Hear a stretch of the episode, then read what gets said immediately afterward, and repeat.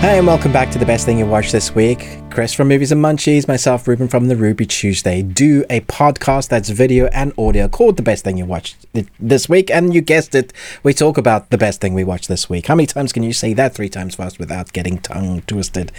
Not many.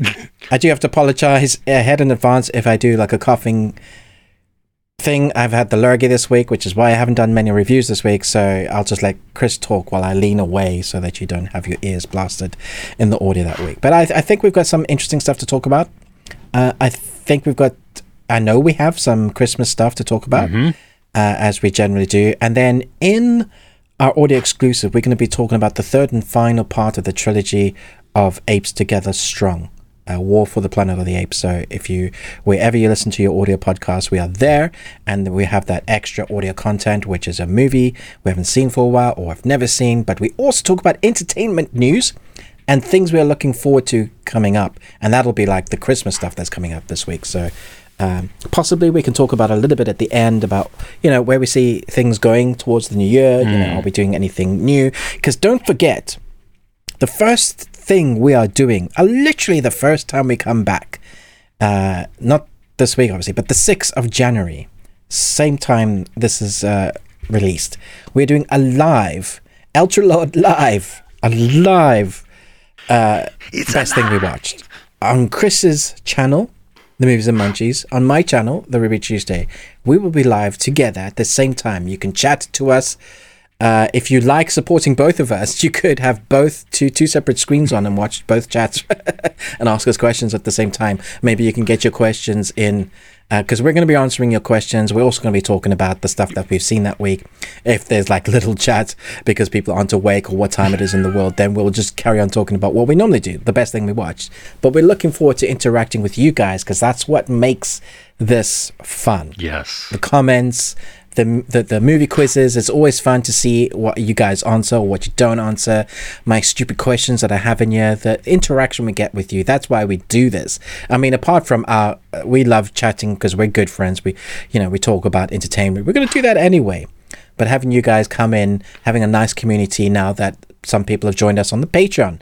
Incidentally, our Patreon starts at one pound, and we have over 75 videos there, probably 80 by the end of this week because I've got a bunch that I need to put up. and uh, we've got some really interesting new Patreon stuff uh, I'm looking forward to. One uh, that is Eurovision. So I'm just giving a tease, Ooh. something to do with Eurovision for the new year. And uh, there's a skit coming out this this week uh, next couple of days nice. that I haven't edited yet, but it should be up there soon. And we're going to do a couple of other skits that we've got planned in the work. So lots going on in here. But right now we're going to do the video segment of the best thing we watched. But Chris, movie quiz. Answers from last week. Yes. How did that go? Um well okay, so YouTube has been a little weird because a couple of weeks ago, Nostromo was mm. answering things, but his comments were just not showing up at all. Don't know okay. why that was. Um, yeah. I think we have that sorted out because now I'm getting his comments. But Tara Briscoe, uh, her comments just were not there last week or maybe even before that. So oh. I, I don't know. I'm not deleting comments. I don't delete comments off of YouTube. Are you deleting them? No, I just leave them on there because I, I mean, you, you, whatever you say, you say. And short of you being like tremendously homophobic, uh, racist, um, or like threatening somebody, which goes against YouTube's policies, I, mm. I, I let it be on there because I mean, you mm. know, that's that's you and people freedom can speech. People yeah. can judge you for that. I whatever, but I don't. Yeah, I don't delete on my. I'll ignore it. Like I just scroll past it if I don't want. But so anyway, Tara Briscoe won last week. Uh, also won this week, as well as Chris La- Chris Retzlaff, who won this week too, um, and he wants me to be promoted. By the way, I don't know to what, but um, he just wants me to be promoted. So mm. you you you can think about that. Yeah. Anyway, okay. Theme for last week was wrestling. Uh, the answers: Nacho Libre, Ready to Rumble, and the Peanut Butter Falcon. Nice. Have you seen Ready to Rumble? David Arquette, Scott Caan, I don't uh, Oliver Platt. I I've seen Jackie Chan in Ready to Rumble. I don't think that's the same movie. No, I don't think that's the same movie. Yeah, no. This is this is I a think it's another film called Ready to Rumble. really. Oh, Eh, this Yeah. is this is a dumb movie, and I don't No, know no, if it no. holds Sorry, up. Rumble in the Bronx. Yeah, no, I'm thinking of a different. Yeah, it's just because there's the word Rumble. It's got it. the rumble in it. You know, yeah. Yeah, it's got the Rumble. It's got to be the same movie. Yeah. Okay, so I don't think I've seen that. it's I don't know if it holds up. Um, there's this one scene though that that always stuck with me about David Arquette getting a free Slurpee. That's all I'm going to tell you. um, Okay. yeah. It, okay. Um, this week I have a bunch actually, not just three. I have more than that. Oh wow, So just this is like Christmas special. yeah, this is just this is bonus fun. I think almost all of these are going to be very very easy, which they're designed to be. Okay. So Yay. you know, just for the the end there. But okay. What normally? Because they're not normally easy. No, they're not normally easy. No, no, they're No. they're designed to be Okay. difficult. these are these are much less difficult. I chose I chose very well known movies, very popular movies, and for the most part, quotes that are very easily recognizable. Okay, For the most part. let's do this. Let's Okay. see if I can get some. At least one week.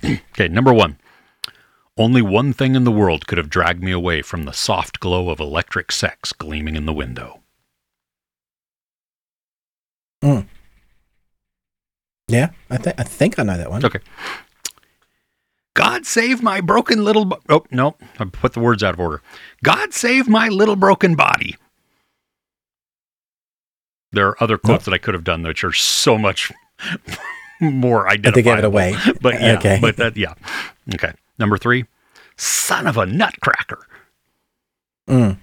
Yeah, I think I got that one. Number four, you couldn't hear a dump truck driving through a nitroglycerin plant. I know that one. You do. but I don't know it. Okay. Ah, maybe it'll come to me. There was one. There was more than one lobster present at the birth of Jesus. Duh. you, Duh. you, you, you got to know that one, I'm sure. Okay. Why the hell are you dressed like a chicken? okay. My last one. This one might be difficult, uh, but maybe not. My dear partner, when what's left of you gets around to what's left to be gotten, what's left to be gotten won't be worth getting, whatever it is you've got left. Wow. Okay. It's a great movie. It's classic. So, anyway, let us know in the comments. These are all, I'm just going to give it to you too. These are all Christmas themed, Christmas movies. Um, so there's a huge hint there.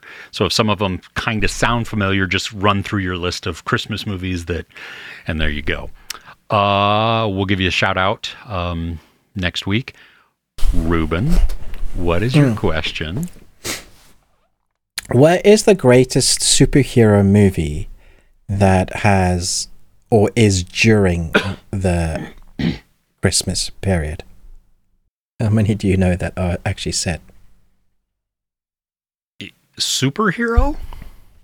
Yeah, Uh, Shazam.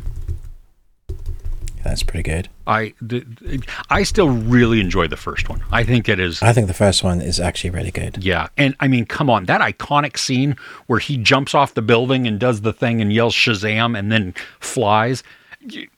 Superhero right there. Um, Yeah. So, but yeah, um, I I can't think of any other ones. I'm sure there are, but Yeah, I mean, there, there's like Iron Man 3. oh, yeah, yeah, yeah, yeah, yeah. Well, Hawkeye is during Christmas. The- Hawkeye. the- My go-to would be would be uh, Tim Burton's Batman Returns. Oh, okay. Yeah, yeah, yeah, yeah. Hmm. Yeah. Uh, but I know there's a few more. Okay. Uh, Edward Scissorhands might be in there. I don't know if you can class him as a superhero, but the, an, an awkward gothic hero. I don't know. sure. I'm. Yeah, I'm not sure. I would call it a. What's your superpower? Yeah, well, this is true. Yeah. Trimming hedges. Yeah. and hair. yeah, yeah, yeah. Uh, Oh, yeah, it depends what you classify as superhero. But yeah, let us know in the comments if you can think of. I know there's loads more, and it's really hard to think of. In when you take one genre, like what's your favorite superhero movie? You can probably like name five and then Yeah. whittle it down. But then add the Christmas holidays, like Yeah. That so that's a trickier one. Yeah, it So let, let us know your ones. I, I think Batman Returns is pretty good, to be honest. It has Uh-huh. been forever and a day since I've watched it. Like, like probably more than two decades. Oh wow. Yeah. Um, Danny DeVito's the Penguin. Mm-hmm. Um, you got Keaton, Uh, Michelle Pfeiffer As- is she? the- Michelle Pfeiffer's Catwoman? Catwoman. Yeah. Yeah. So Damn. cool. okay. Well, let us know that also. We would love. I would love to see the answers in this uh, because there's also Yeah. animated stuff too. You know what I mean? Animated Oh, superhero sure. movies that So probably animated superhero movies with. that take place during Christmas. Yeah, Yeah. yeah. I actually really like that. That that basically is a superhero movie. The Guardians. What was that? Oh, the got- the, the owl, the the. Not the Guardians of the Isle of Ga'Hoole. No. No, the the Guardians. It's got Santa Claus, the Sandman, the Rabbit. Uh, oh, and that's a great oh, film. well, Chris Pine is the star of that. Yes, Yeah. uh, Yes, I got to look that That's up now because it's bothering really me. great. And they're basically superheroes because they it's it like it's showcased as a superhero movie. They all have like these wicked powers. Yeah, I think it's that the Iceman is trying to take over yeah. Christmas or something. Oh, oh, you know what? I really liked this too Frost. because it um because Santa Claus was all tatted up. Yes. Yeah, he. Yeah, that's right. Yeah, Yeah, they were really interesting designs. Yeah. Um, trying to find it here. Um, when was this? Gosh. Um, early two thousands. Is The it Guardian- Rise of the no. Guardians? No, no. Rise of the Guardians. Rise of the Guardians. Two, 2012. Yeah, if you haven't seen it, I highly recommend it. It's actually a very good one. Hugh Jackman is the bunny. Alec Baldwin is North. Uh, Isla Fisher is Tooth. Chris Pine, Jack Frost. That's right. Uh, Jude Law is Pitch. I know there's more. Uh, trying to think.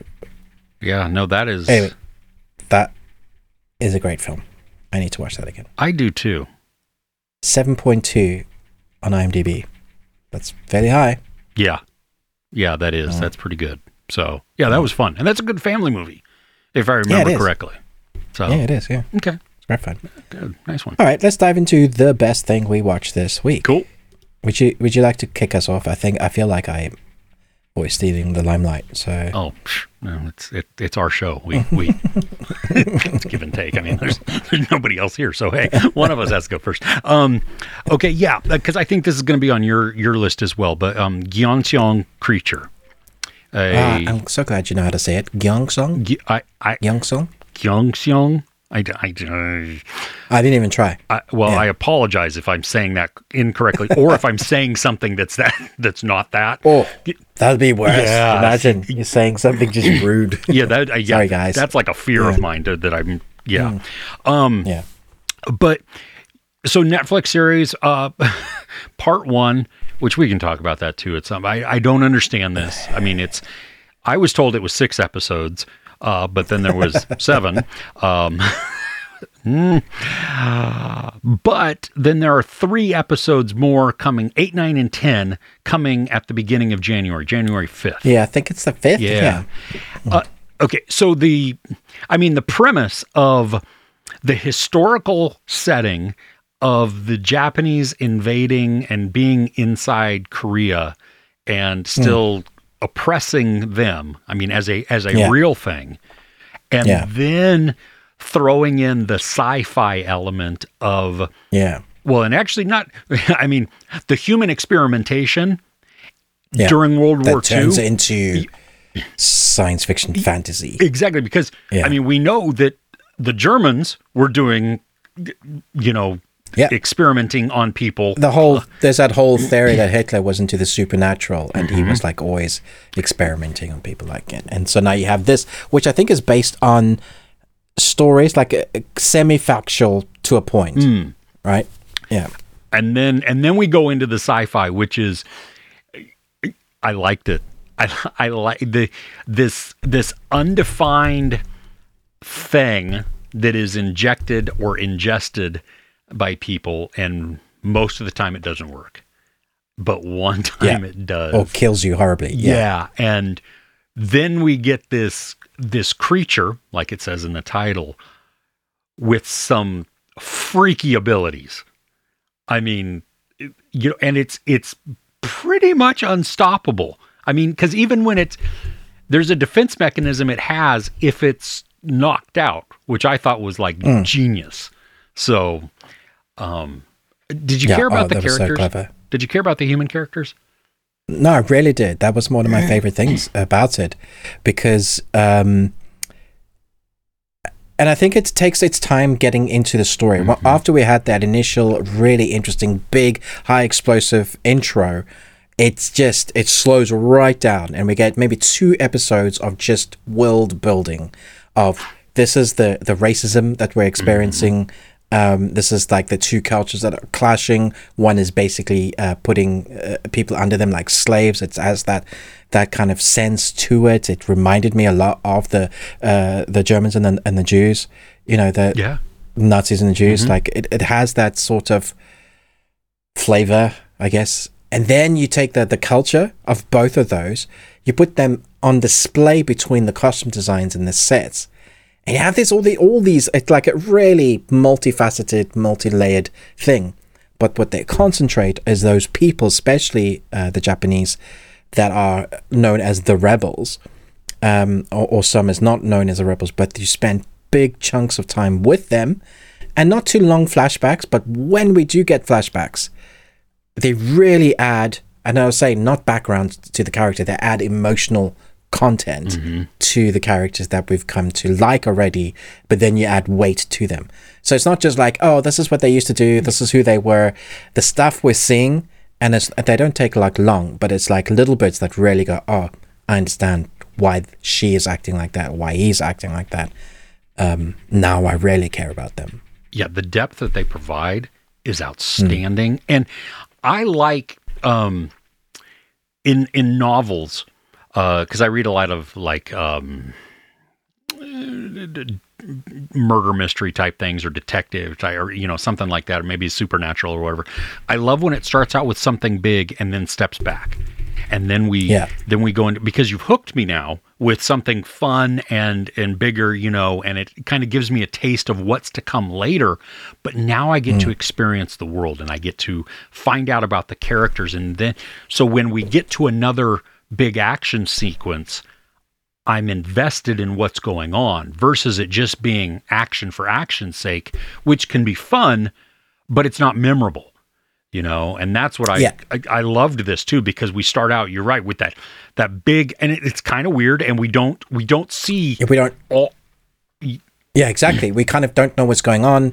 Um, it's the classic aliens less is more. Mm-hmm. Like you literally don't see the creature feature until like episode four, late into episode four properly. Yes, You, you see bits in the smoke, little things moving in and out, like, and it's really creepy. It adds to that atmosphere, and it really helps as well that the the cinematography with the color palette that, that they use, so good. Like that's something that the South Koreans do amazingly well with their dramas. The look, the feel of it, they create atmosphere. And this was because there's a lot of uh, South Korean content. Someone commented on my review, like I feel like there's one every week. There basically is Yeah. one every week. But now finding the good ones in that, because they they generally have a level of quality to them, but the ones that stick out Yeah. are like really really good. And this, I, I felt like the only reason why I wouldn't give this five out of five is because they've split the damn series. And I'm also hearing that they might have renewed it for a second season already, which makes me think this is not a contained story. I don't want them to drag it out. If you're going to do another sort of creature feature, um, like they finish one story and then they like someone survives from this and they go and do another experiment, and you know, there's definitely that kind of Frankenstein story in here. The, I well, and I agree. Like at the end of episode seven, we see a slight tease, yes. which uh, I'm more apt to believe that that's going to then come to fruition in eight, nine, or ten episodes. Yeah. You know, versus it being held for a second season. Season, they better not do that. Yeah. I don't. Yeah, That will lose. That will lose what they've built. Yeah, because this whole I mean there's there's several facets to the story which are very engaging because you have the missing persons mystery, the the little bit of the rebellion type thing going Yeah. on, which I Yeah. think is going to have some more ramifications later because, or at least in the last For three sure. episodes. Um, Yeah. And then you have the guy who is he's not even an anti-hero because he's not I mean he starts out you're thinking that he's kind of like the bad guy who we're going to want to root for but he's not a bad guy. I mean he's really a a good guy who's just he's figured it out. Yeah, he's he's the guy that everybody goes to Mm-hmm. if they need help in any way. And you might even think that he's such a bad guy, but the more that you you get to know him, by the end, you understand even what he was doing with all that stuff. Yeah. Well, and the there's that that scene with the like his aunt type of thing. I mean, she's not really his aunt, but Yeah. whoa, to give context to not only their relationship but him, Yeah. Was- brutal. huge. Yeah, I mean, a lot of this series is heavy as heck, man. The, the, like when we say we're getting context, the stuff that these people have gone through is is awful. We have horrible torture, the, the worst of mankind being showcased through what we're doing is right because might is right, and uh, the the winners make the history books basically. Yeah. And so they get away with so much for so long. So when there is an up and comings, I am like, yeah, kill him, Yeah. like do it, do it well. And when it showcases action, I mean, we re- we haven't talked about the action at all. No, we I suppose we can. There's there's a varieties of action in this. You have the monster action, mm-hmm. which is incredibly done, and, and gory. I think there's yeah, and really gory. And I think for the most part, CG is good. Some of the movements you can notice isn't quite right, but I forgive it because what would a monster actually look like in real life? Like, so your eyes go, but that doesn't look quite real. Like, but what is real? yeah. but for the most part, I thought I thought the design of the creature looked great. So when we're seeing that in action through the atmosphere that they create is fantastic. But then we have hand to hand combat as well, like a, a sequence that's beautifully choreographed that I thought was excellent. Uh, combat with uh, gunfights that is brutal uh, and also very real. This is not like quick time, you know, dodging bullets. This is just what bullets would do to you. You don't know who's safe, who's going to survive. It- it- there's some characters in this that I absolutely love that I was just gutted when I saw stuff happen to them. And and yeah. and also when they're not major players, but you still feel such a connection to them. exactly, that- and that's clever writing. That's It is this. I mean, I love it. The the everything so far. Like I agree with you. The the and I didn't give it a score yet, just because it's it's not done. And who Split knows? They may yeah. they may fumble the end and just you know. And I I think I will be really less thrilled if they ended on some kind of cliffhanger. Um, Hmm. I mean, if they if it is actually 100% confirmed that a second season is coming, I would be more forgiving. But also, how Hmm. long is that going to be? You know, is it going to be five years or whatever? yeah. Sometimes it's three, four years, especially the South Korean ones. We've been waiting for like Sweet Home and all of those Mm-hmm.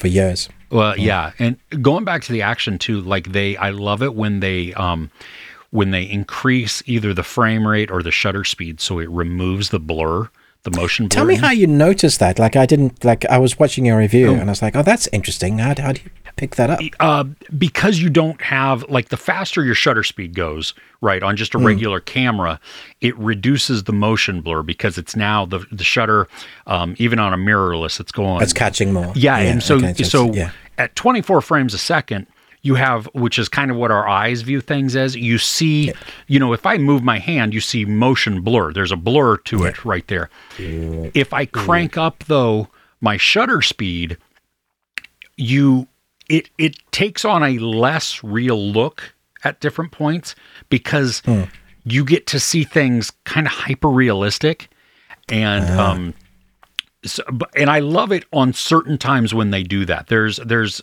a bunch of movies where where you can always tell where it shifts in an action sequence. Like I even think of like I mean, gosh, going back to like Harry Potter and the um uh the last movie where they're running through the um or no, it was the second to last movie. They're running through the forest and um the the catchers or the snatchers are shooting you know from their wands and the trees are exploding and stuff like that there's a there's a quality in the film that changes and it um you can see that it's now Goes to hyper realistic. yeah it's more and, and it's still it's still Is them that like it's not 60 frames a second then or something? well, and see, and I don't know, I don't know if they're doing it. Um, and sorry for geeking out on this, everybody. If you just, you know, but I don't know if they've increased the frame rate like they did. You know, remember in The Hobbit, where Yeah, because that was so like, whoa. yeah, that because you can you can keep your frame rate the same and still increase the shutter speed, and that Okay. will do.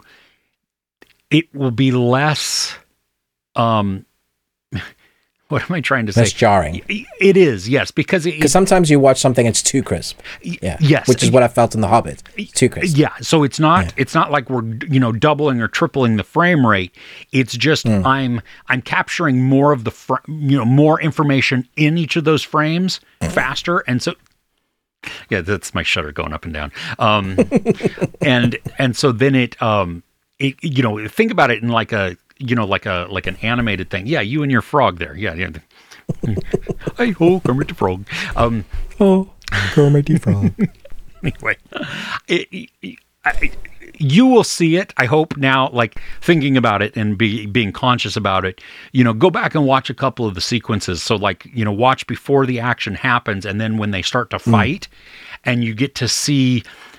It's a shift. That's all it is, and it's not. Interesting. It's not Yeah. a bad. Sh- like I, I appreciate it more because in these You liked it, things, yeah, because it worked. I want to see some of the you know the punches being thrown really quickly and the Mm. kicks and everything and not and not have it blurred especially when they are also combining it with quick cuts you know Yeah. They- so which I did appreciate that they didn't do that all the time that we got to see you know step back or or just see a sequence play out for a few more seconds than you know one every 30 or half a second you know an angle changes are you there did you lose me Yeah. No, no, no, really.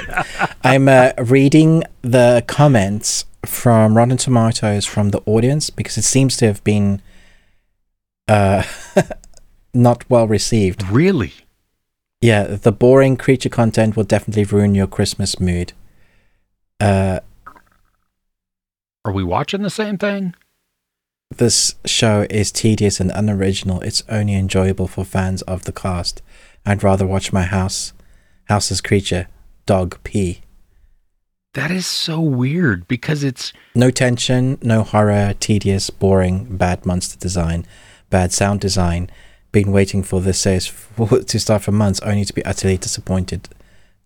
Hmm. Okay.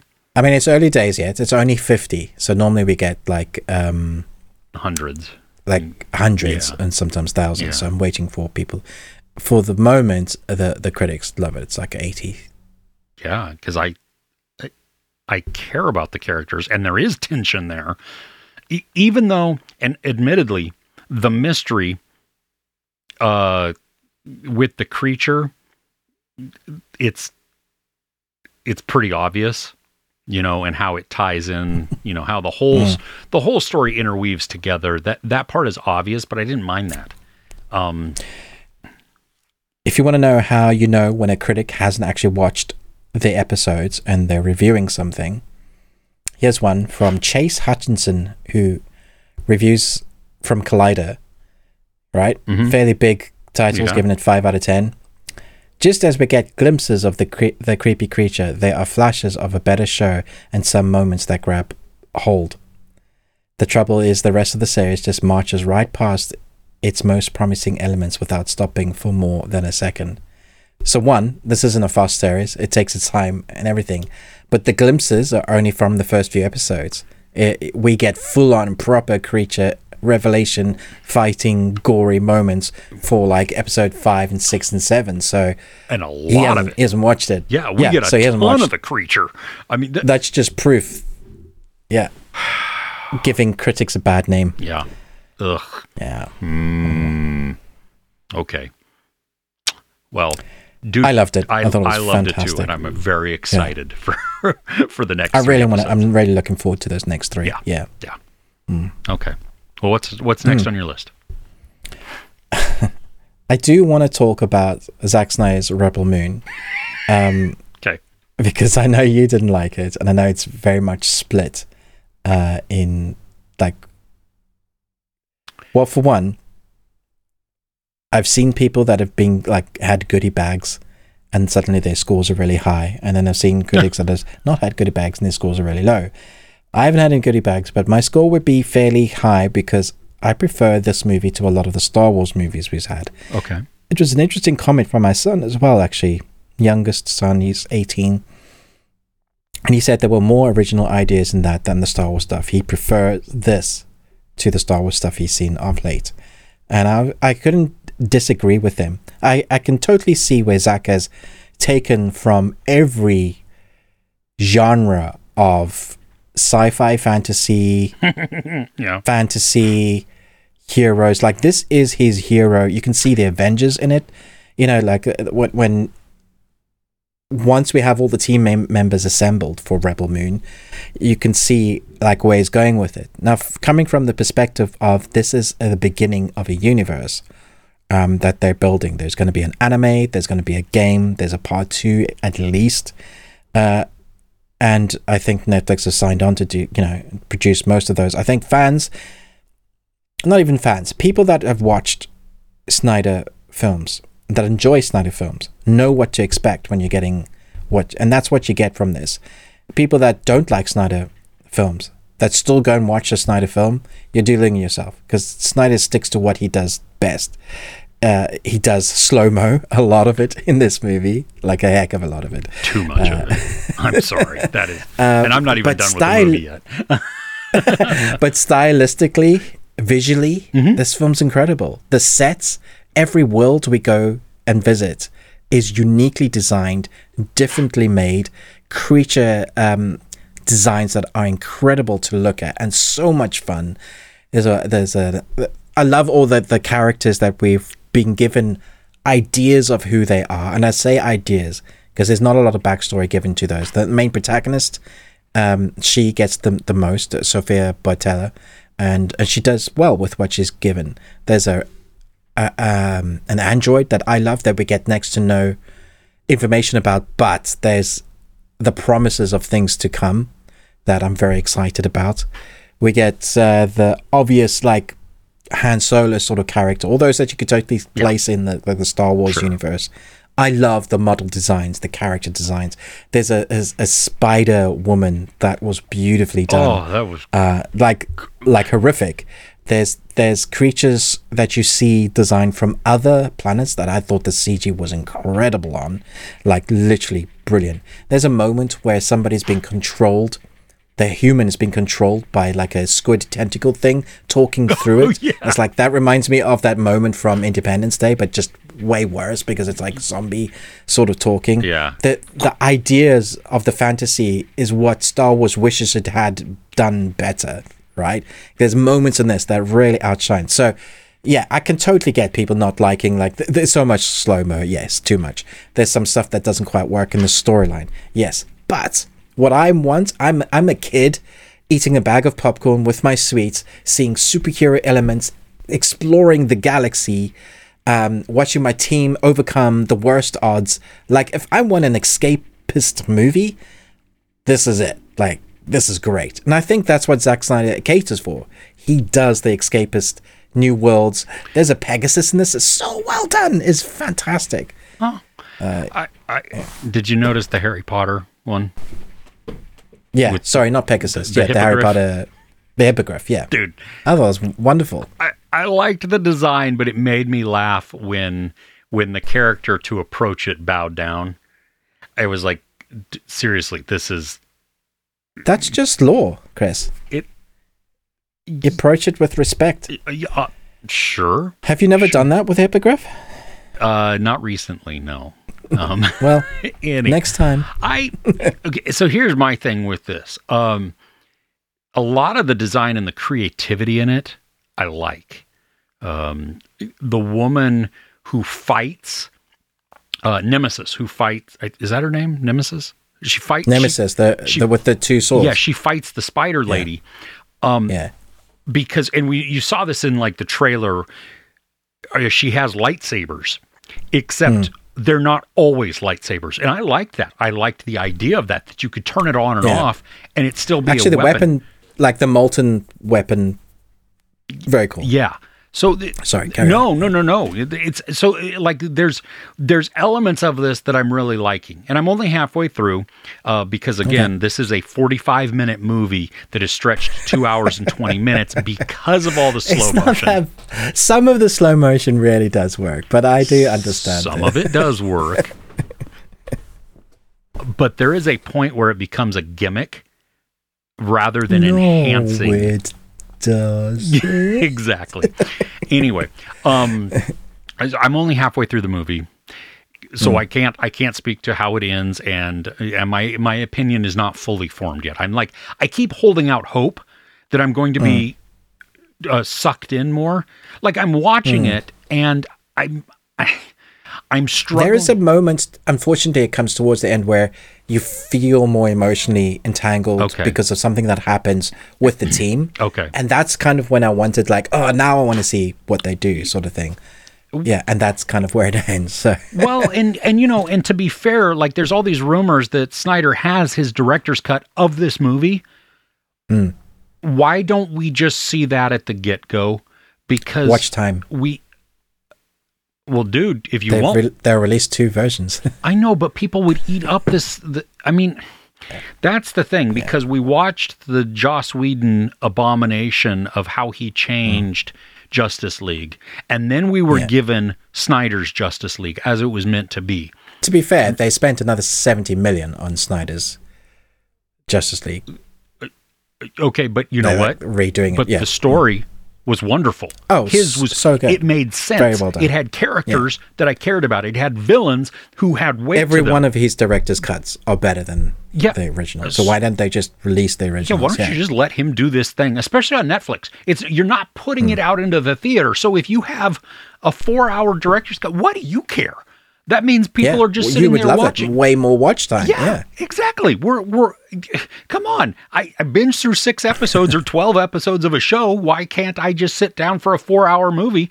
And he And I saw how much people loved the Snyder cut of um, what was it called? the Justice League. Yeah. Yeah. And, Well, and he even broke that up into chapters. So you Yeah. could had there were natural break points where it was like, okay, I'll come back tomorrow to to finish this out. Awesome. That- I Yeah. I think they're shooting. Yeah. I do. in the foot. I, I, if there is a extended, I'll definitely watch it. oh yeah, me Um, too. I like it as it is. I can see its flaws, but I went in knowing what it was going to be, I think, and I Okay. wasn't disappointed with what I got. Like there were some parts I was just like, that would never happen. But I'm still, I'm still the little kid, i- i- you know, in in the chair with the pup going like, oh, look at that. You know, uh, you got the the hippogriff in a western sort of Yeah. Mm-hmm. firefly series you know like and then you have different like chinese influences or japanese influences your western space opera it's so cool like the the coolness factor that's what i liked the creativity is there. I, I got to give Mm. him that. Um, I just I want to be more invested in the character. So you need to watch um, these films with me because i feel i feel like I, my, your enthusiasm excited little Yeah. kid so, uh, will will- feed will- off on me a little bit more. Yeah. Okay. Yeah. Fair enough. unless you sit there going no, see, and that was the funny thing too. I was like, I was excited to watch it, despite what everybody else was saying. I was like, eh, I don't know, is it really going to be? And I'm like, well, I, I'm just not engaged. That's really the only thing that's that's holding me back is that I just I don't. I would like, especially if you say that there's some really good emotional and character weight towards the end. I would prefer that if that was woven throughout, so that Yeah, but it, it's it's a thing that happens that you probably see coming, Hmm. but it's a thing that I think spurs the audience onto liking the group that is now formed. Um, Gotcha. Gives them them emotional Sure. weight. Yeah. okay, The only thing I really didn't like about the movie was literally the, the only thing that the major issue for me was the, the this focus pull thing that they do, where a lot of it is out of focus. Um, I noticed that it, it's it works sometimes in some films. So there's a bridge scene you'll notice right at the beginning. Um, not even right at the beginning. Anyway, people are walking over this bridge in this nice idyllic village with you know where they're growing Mhm. crops and stuff. The bridge is in focus, but everybody outside of the bridge that we're meant to be focusing on is out of focus. So they walk into focus. And it was really, it, it took me out of it. It was like, eh. And I know that's a stylistic choice, but he does a lot of that in this movie where it's like this character is talking. I saw once that he, he, he did a, like a shallow focus, a pull focus really quick. Um, and I was like, I'm not sure if I was meant to see that or that was on purpose, but there was a lot of stuff like that's not in focus. You have such a beautiful background. Why aren't you letting me see it? so Yeah. choices, Choices. Yeah. Yeah. Yeah. Mm. yeah. Okay. Well, cool. Well, I'm glad mm. you had a lot of fun with it, and so we'll see if yeah when I when I finish it, maybe my opinion goes up or down. We'll see. Right. So, Chris, what is next on your list? All right. So this one is a rom com, uh, paint by numbers, exactly what I wanted it to be. Really, uh, anyone but you, Glen Powell, Sydney Sweeney. Um, it it feels a lot like a late '90s, early 2000s rom com.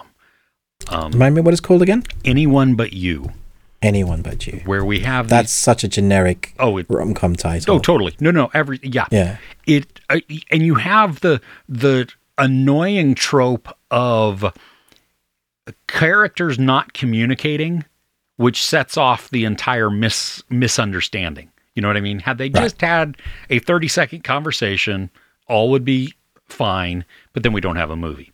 So you have these two people who meet they have a great first date and then because of a misunderstanding they don't talk and they actually become antagonistic to each other. they happenstance are related or friends with two people who are getting married and that wedding is taking place in Australia. So now they are traveling to Australia. Oh, jeez. Um, Do they sit on the plane next to each other? no, the they trip don't. Um, But it's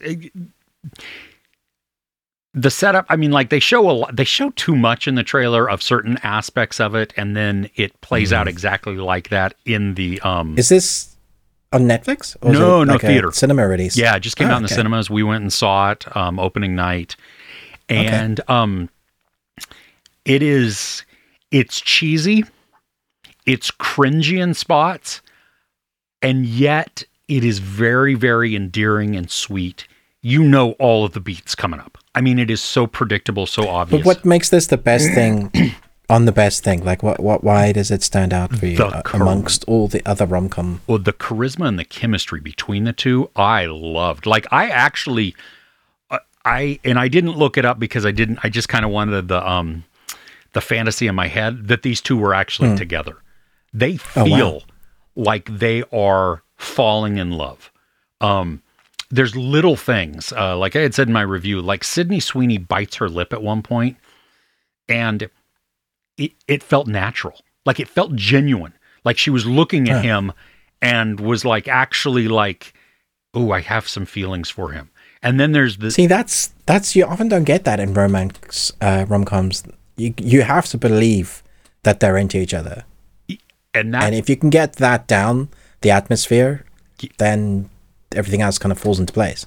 Yeah. Well, and there's like some of the comedy, actually, a lot of the comedy works, but I think what makes it even better, like in the trailer, there's this part where they go on a hike and they have decided to, um, they understand that they're being played uh, to try and be set up as as a, a couple. Yeah, and it's really it's much ado about nothing the shakespeare story. Um, but because they know they're now playing into that to make people believe that they are actually a couple. And so they have like in the trailer they're they're looking out on this uh, out this vista top of a mountain because they all went on a hike. And so they have a, their hands down each other's pants on their butts and stuff. Oh my gosh, so there there's moments that are shown in the trailer that are exactly in the movie and they're cute. But in this scene there are times where the focus shifts to the rest of the group but then Sydney Sweeney and Glen Powell are back in the background out of focus but you can still see their movements and it is hilarious because it's because it's not the focus and yet it is just I mean, what they're doing is crazy and just awesome. So there, there's these things. There's, um, I mean, even to the credits when you go to the the the end credit thing, it feels Hmm. exactly like a late '90s rom com movie. What they do, it is. Do they have do they have like bits of the some of those nineties they had like extra footage uh, I don't know, behind the scenes or bloopers or it's it is it's all scenes from the movie with a theme interplaying but it's full screen it doesn't shrink down Oh, so wow. that the i mean so the credits are over off to the side while you're watching the th- and it is uh, it's so good it's so much fun um and you have the like the side characters like uh dermot mulroney plays Sydney sweeney's dad now we noticed that it, it almost felt like he was searching for his lines, like that he was struggling a little bit. So I don't know if that's actually true or not. Um, But his character and what he does is funny because, you know, outside of that awkwardness, I mean, he's, he embraces the goofiness of his character. And then we have Bryan Brown, who is the stepfather of the other person getting married.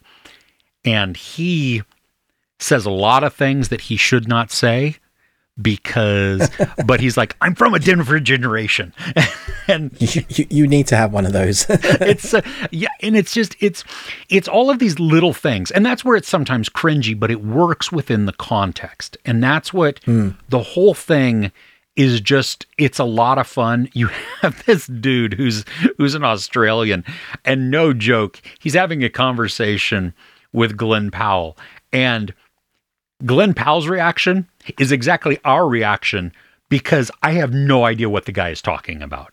Like he's saying all of these words. Is he speaking Australian words Yes, it's it's in the dunny on the bobby. yeah, it's euphemisms and colloquialisms and everything, and you're like, and we do get the context later. I mean, in very Right. very graphic detail, but it's just it's it's all of these little moments together, but really truly the connection that these two have we hmm. you see that that they're going to be together we want them to be together and when they are in brief moments here and there it feels like there is something there like they are building something and that that's not easy to do and it's not commonplace in a lot of uh at least modern rom-coms so Nice. Uh, this actually sounds like I'd enjoy it.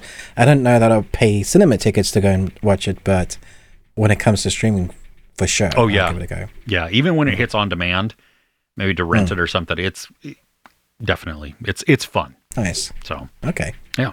Okay, what's next? Um, okay, so this is my th- third, my final thing.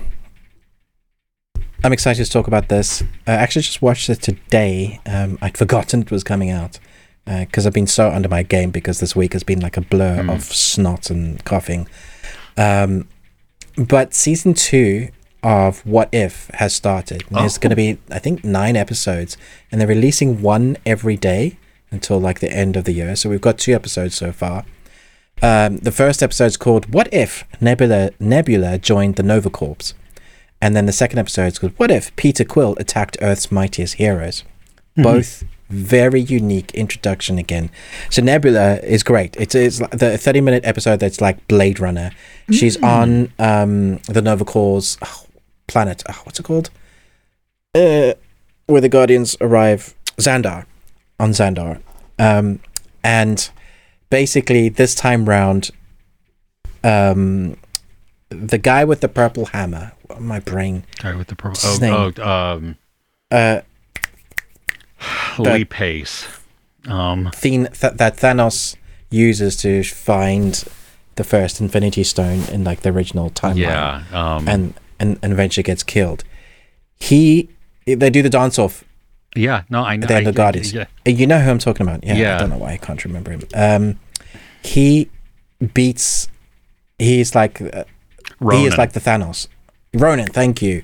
Ronan is like the Thanos in this version of the timeline, and so he comes. He's destroying all the planets, and so the Nova Corps close their planet with a massive shield, and the shield is like there for fifty years. That's the beginning of it, but it's basically like blacks out the sky, um, and things start going bad on Xandar because they're now separated from the rest of the universe, where they were able to to do whatever. So, so someone does something bad, and Nebula, who's gone from being like a bad person, is now on the Nova Corps team as a detective, and she's sent on this like noir, um, this noir case that is basically it ends up being massive in scale. Like it's it's basically the whole planet uh, is is in trouble if she doesn't like save the day.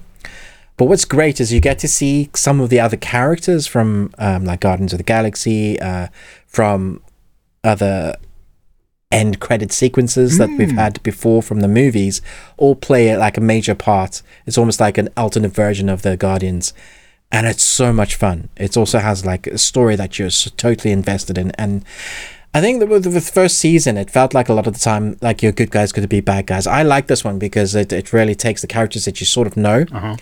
But you believe them to be in this role. Uh, the second episode, Peter Quill, if um, when he was kidnapped as a child, if he was actually given to his father, Ego, this is that story of who that kid would be. Um, and then he comes to Earth for whatever reason. He's destroyed a bunch of planets already um, like Ego wanted to do, you know, because Ego wanted to be everywhere.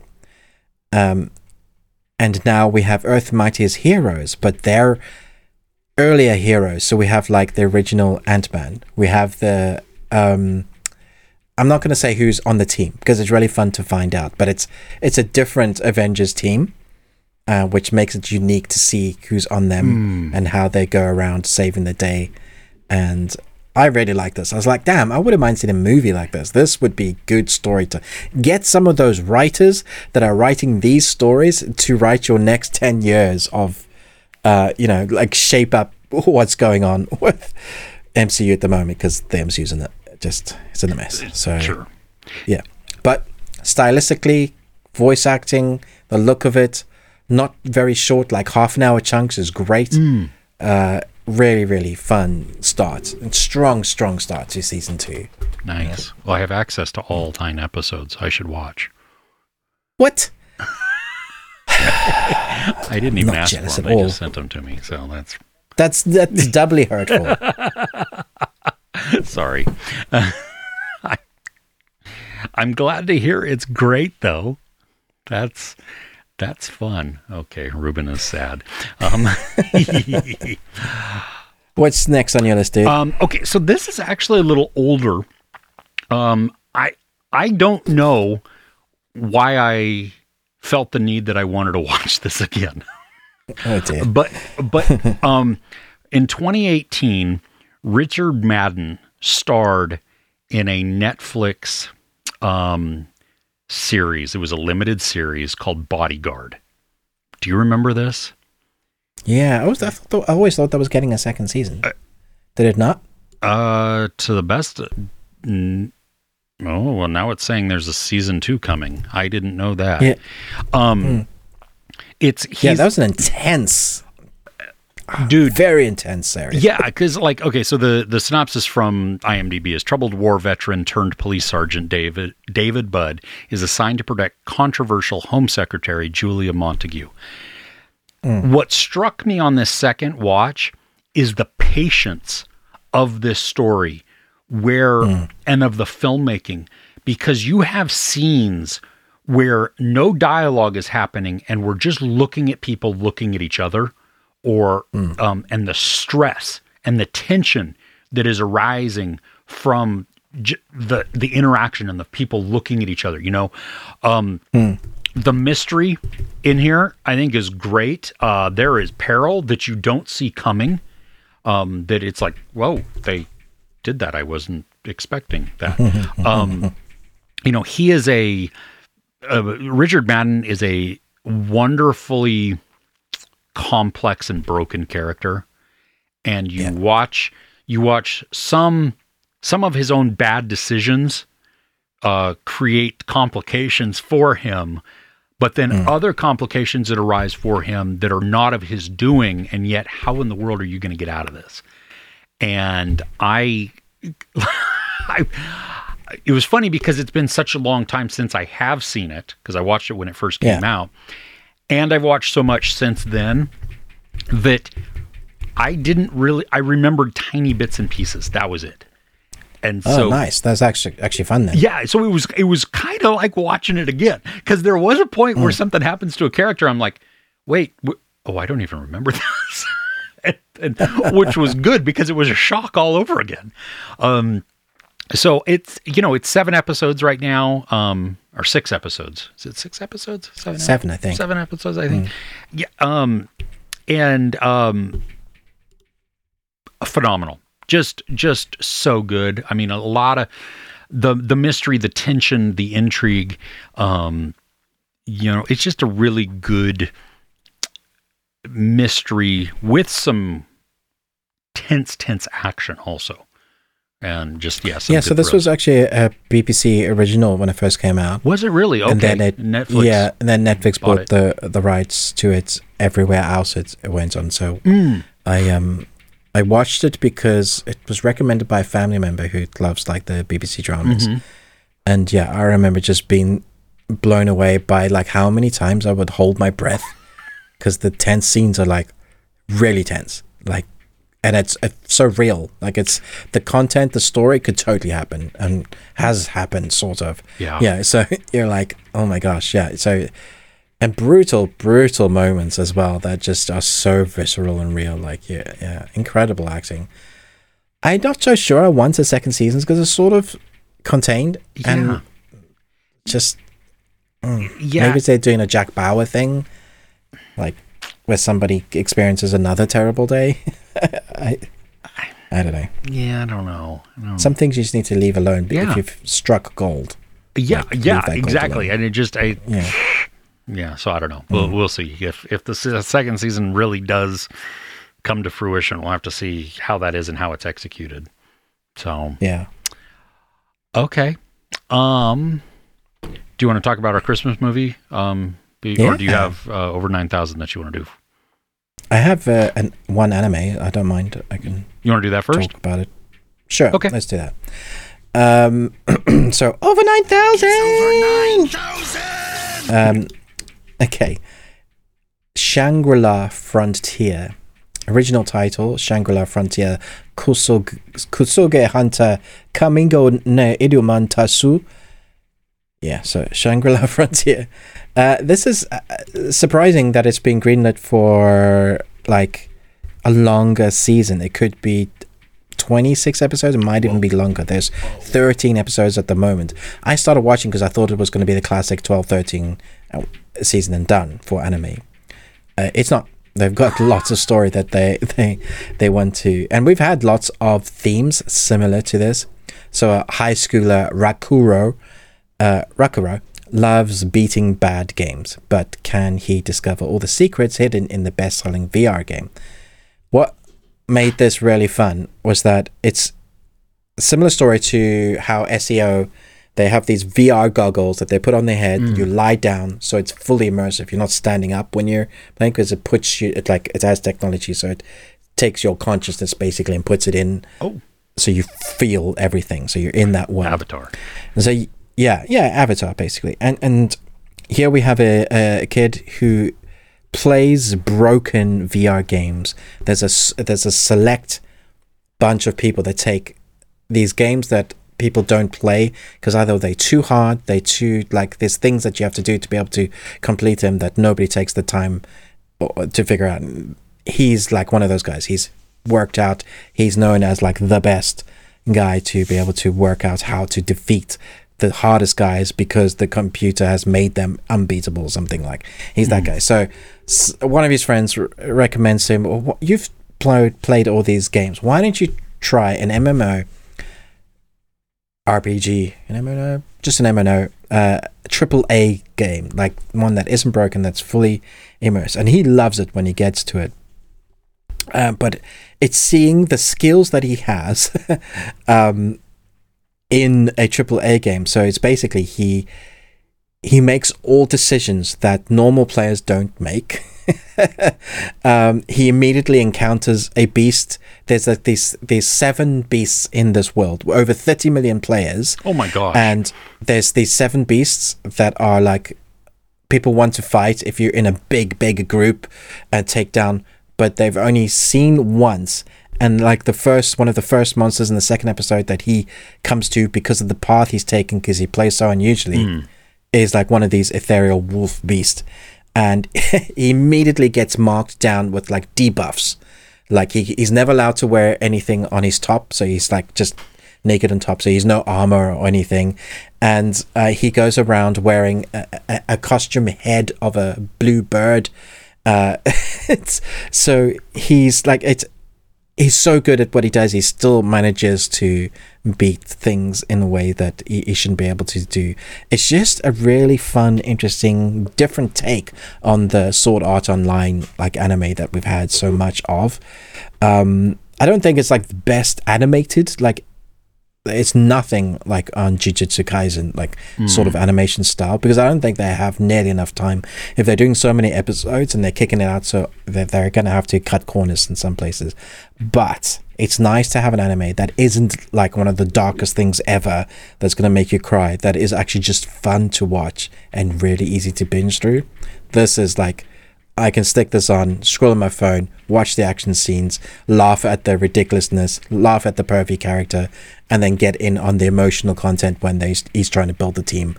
Um, there is a romantic romantic storyline in this where there's this girl in the real world that hasn't had the courage to to say how much she likes him, and she knows how good of a gamer he is, but she's never been able to complete or play any of the games he's played until now, because he's playing a game that 30 million people have been in on.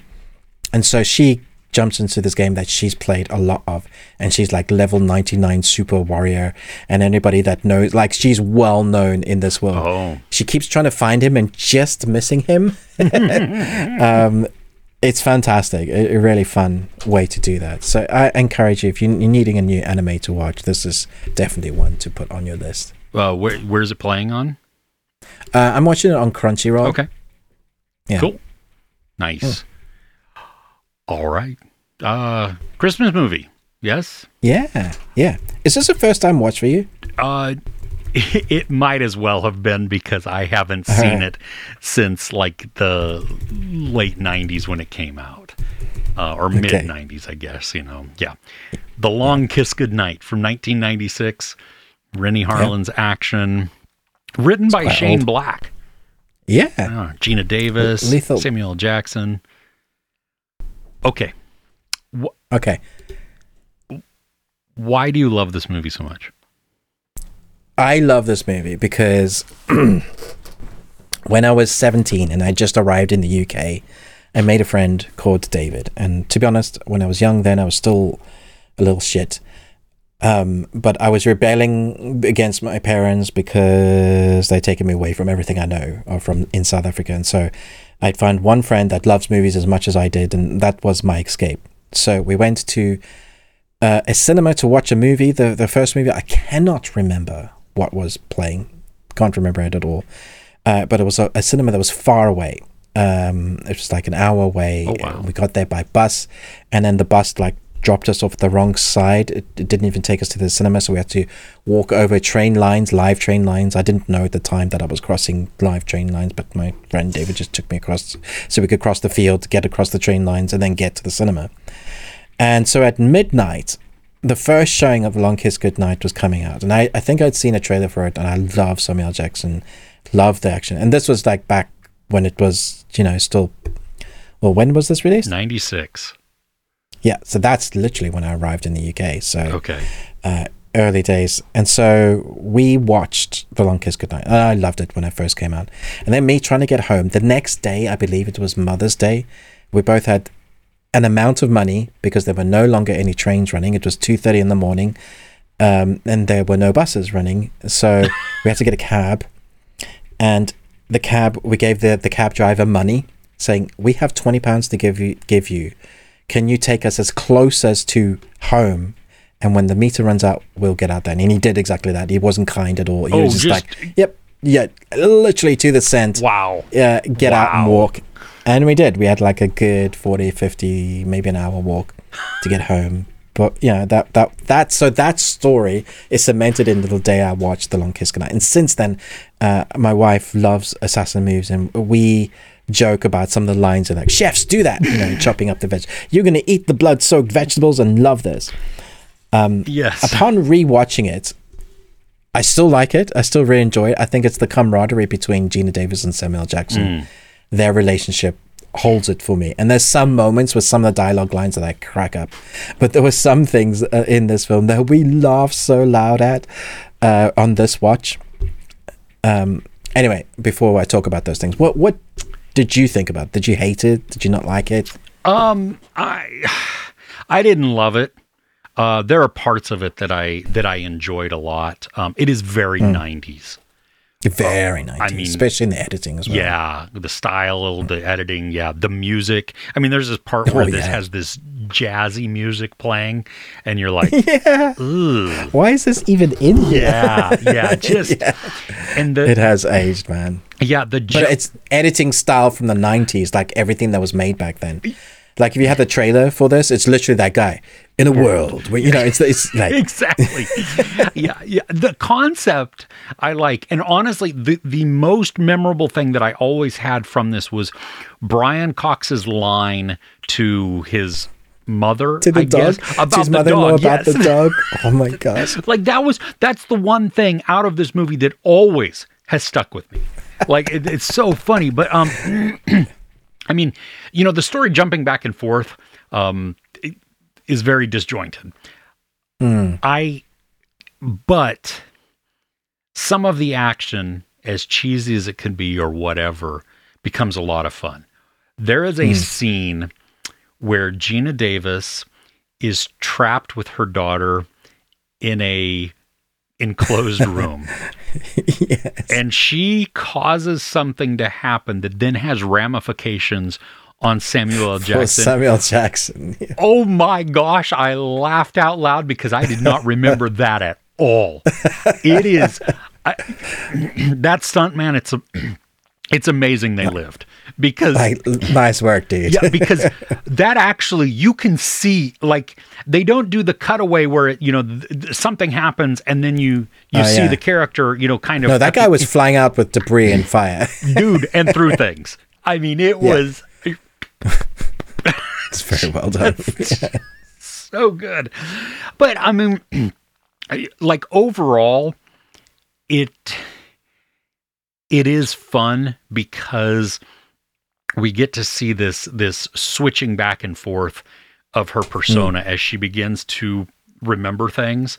Um, I think well, the movie's too long. I mean, I felt the time like it, it, it goes on just like we, we noticed that when we were like, oh, there's still this much to go. Like, oh, all right. Yeah, well, I had It felt like it kind of ended in one point, and then it was like, oh, they're gonna do this whole big action bad guy scene. Okay, cool. Yeah, yeah. And I mean, But that end scene is brilliant. I loved it. dude. Michael Bay. yeah, exactly. And that's the Oh thing my that this is if you watch this from the mindset of the n- mid 90s, hmm. then it fits perfectly within this. I mean, Yeah, this was one of the better '90s. Well, I think overlooked '90s movies. Yeah, I, I think so. It probably I'd have to look at what else came out right around the same time, but yeah, I think it got overshadowed, and I think it. Um, I mean, Samuel Jackson is hilarious in this. I've got a gun in my right pocket and a shotgun in my left. I love, I love these characters. And it's like first when I met you, you were all like, "Oh, phooey, I've burned the down muffins." it's so many great yeah, lines now from you him. walk in into a bar and sailors run out. Sailors Run Out. yeah, it's a lot of fun. Um, it will probably be another two decades before I watch it again. Um, Oh, no, we'll probably watch it in a couple of years. Will you? Yeah, I just, I Yeah, mean, yeah. for as much as I liked certain aspects, um, overall, like it has a time and a place for me, and it's okay sure. there. Um, Yeah. like because I can pick out individual scenes that I that I really enjoyed. Like there's a there's a moment where she is driving somebody home after a party. Yes. Whoa, that. Yeah, exactly. And she's My wife and I do that now. She's like, what do you want? Like, it's no, no sexy time. I want a milkshake. Move our finger in and out of the In and out other- and say hick. That's not the scene you were talking about. is That it? is the scene. Well, oh, what Oh, came is- right after that, really. Well, after, yeah. okay. But then you have some some bad animatronics too within there, so it's Oh, it's yeah. just it's a yeah yeah it's a, and the, the leg moves and it's just like really just you're like mm, That's just how you look when you've been like hurt sure sure and you're an animal. yeah. So I, you know what I mean if you've never seen it and you're going into it now, you have to place yourself in the right time frame and the right mindset. You you cannot watch this movie with a modern day um, outlook. I think because it, a remake of this movie could work really well. Ooh. A- An assassin female protagonist. I mean, this is right up the alleyway of now. Oh yeah. Oh, uh, Yeah. and there are several actresses that would be outstanding to watch. So yeah, no, I could. I'm not normally on the remake mode, but this would be a good This- film to remake. Yeah, because I think work. it could be improved upon. Um, I mean, not only in just special effects and stuff, even though there's a couple of them like that that with Samuel L. Jackson that I mean, that's going to be hard to but can- recreate. we'll come back to the special effects. I want to talk about one. oh, okay. But yeah, no, I think I think uh, I would like to see a remake of this, uh, depending on who's directing it. I think. True. Y- Yeah. But yes, okay. Special effects. What? Okay, so there's there's this guy in jail that sees that she who she's alive, and he's like, Darren. So he he goes to find her. That there's there's there's, there's Christmas carolers, and it's like you hear the music go! And then they have like this big fight showdown. Um, he uses a shotgun to shoot like a bazooka hole in the wall, and it does like this almost perfect circle. It just goes. A big white light, and it looks like my wife said, it looks like um, special effects that hadn't been finished. Like they just didn't have the budget. and then because there's a hole in the wall, she ab- she's ma- manages to take a kid and like throw it through the wall, like Confina. But no shotgun does that ever. Unless you have one of those guns that has like the bazooka oh, rocket, Oh, the rocket bottom launcher or the grenade the- launcher on it. Yeah, yeah. yeah, yeah. That's kind of just explodes things. It doesn't make a hole the size of a child. I I laugh every time I see that. Man. This cracks me up. well, because then you because then you finish with the with her.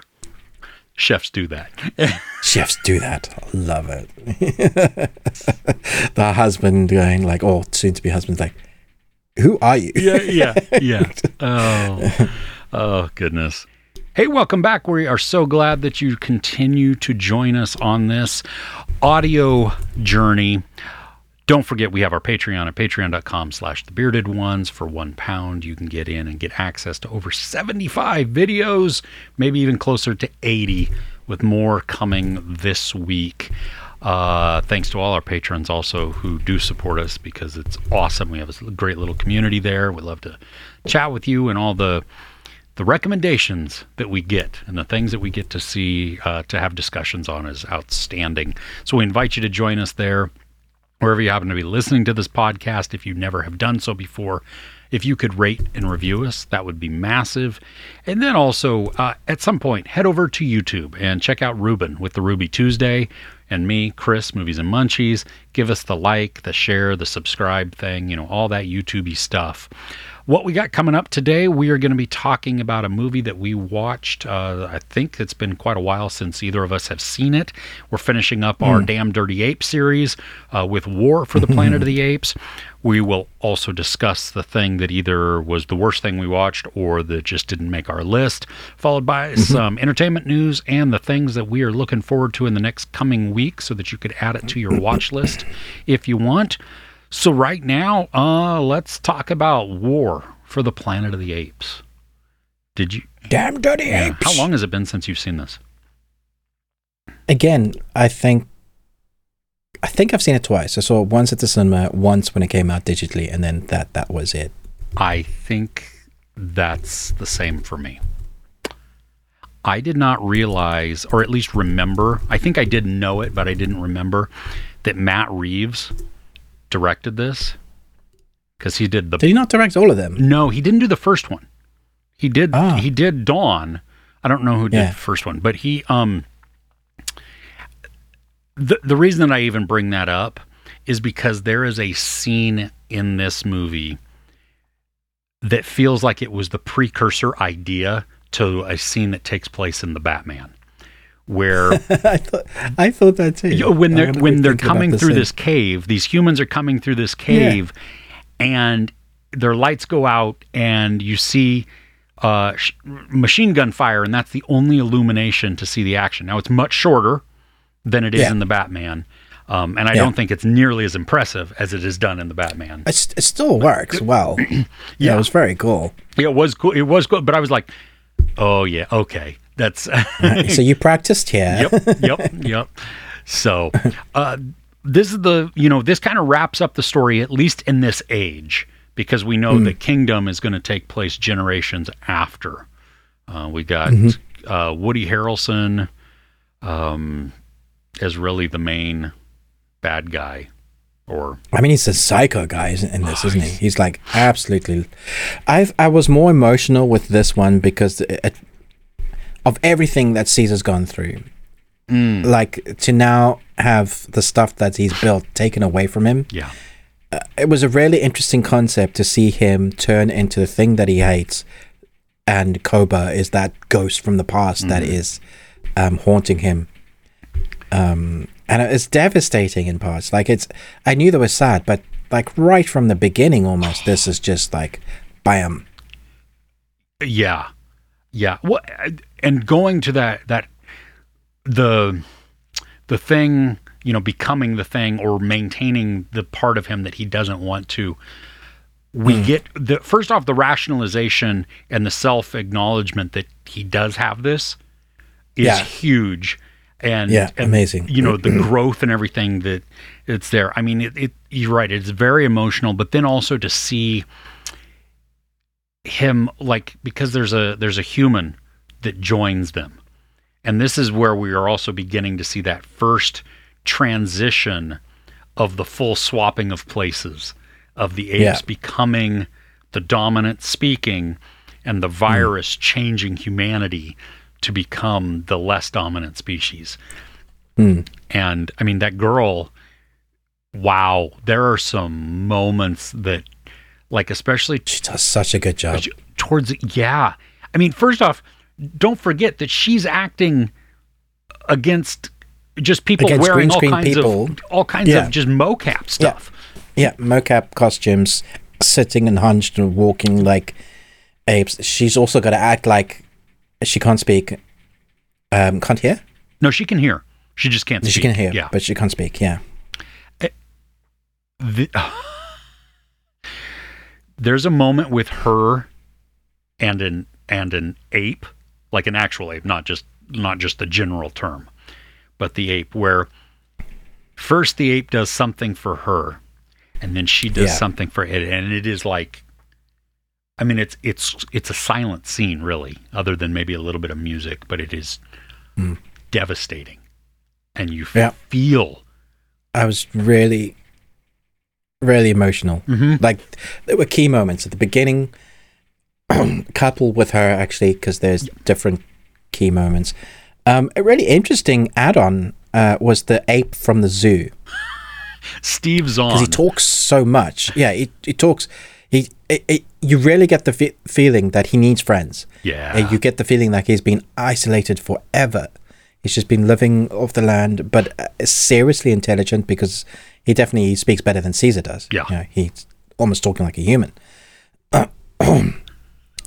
and the fear that he knows, but the things that he knows.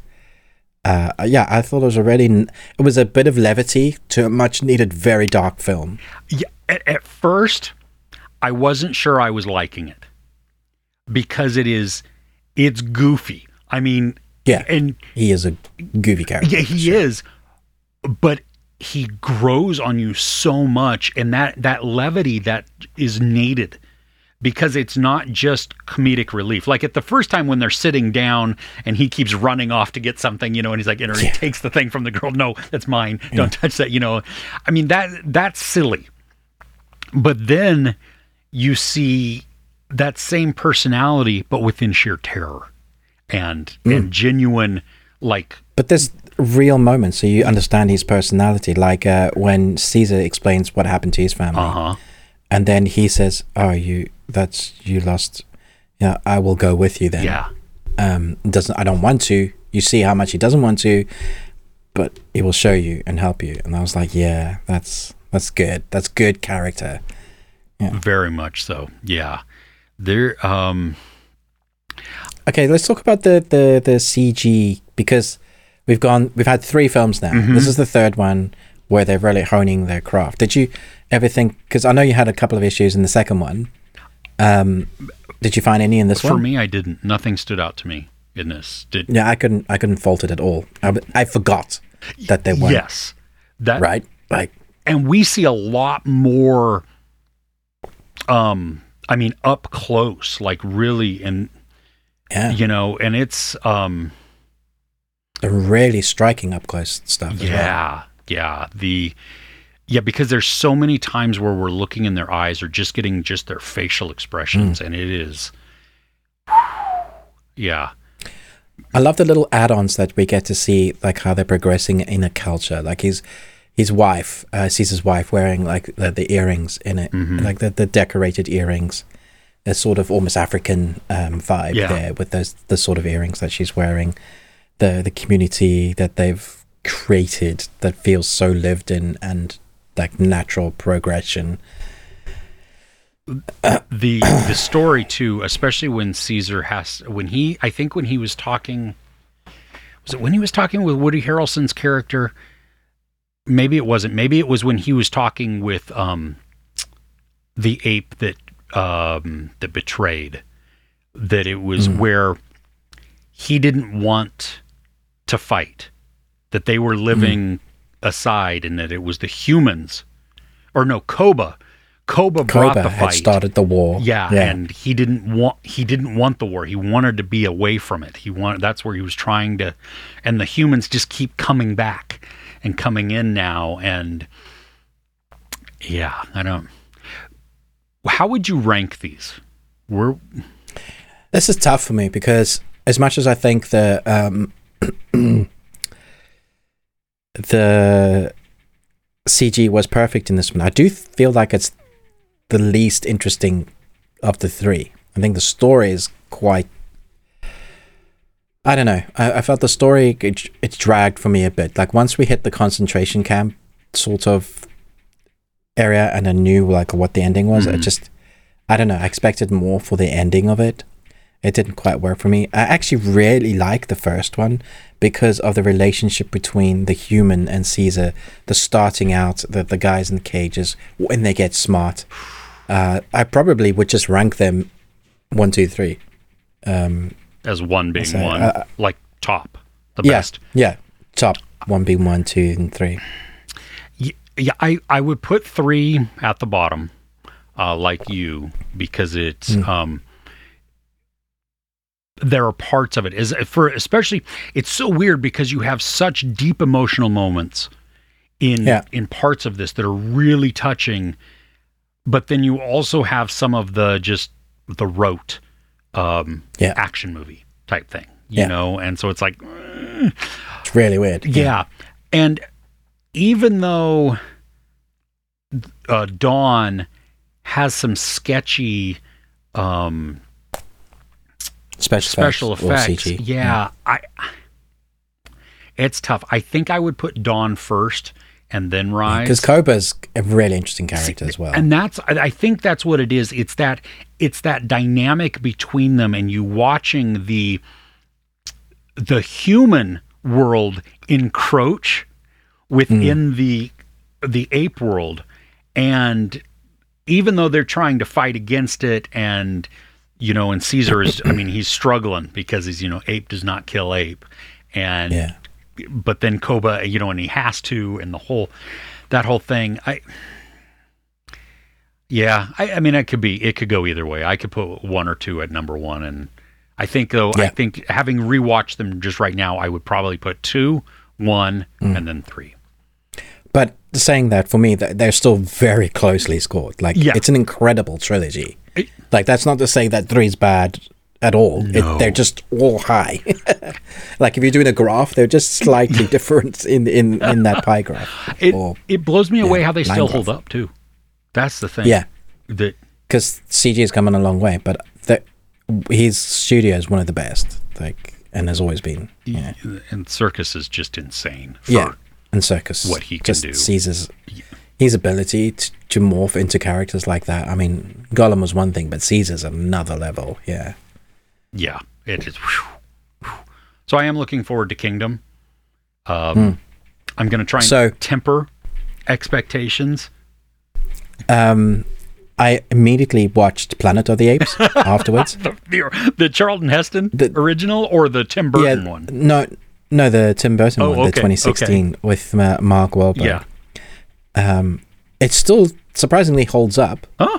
Uh, the costumes are like very good. I was like, ah, that that's actually works, and the storyline is more from what uh, like if you skip 300 years, Yeah.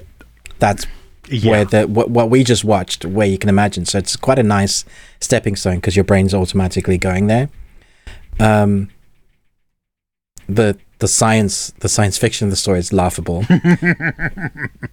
Mark Marky Mark is doing his Marky Mark thing, Uh, sure. but it's still um, it plays with that. Uh, humans are not all bad. Not all apes are bad. Mm. Like, because this is a society where apes are ruling over Yeah.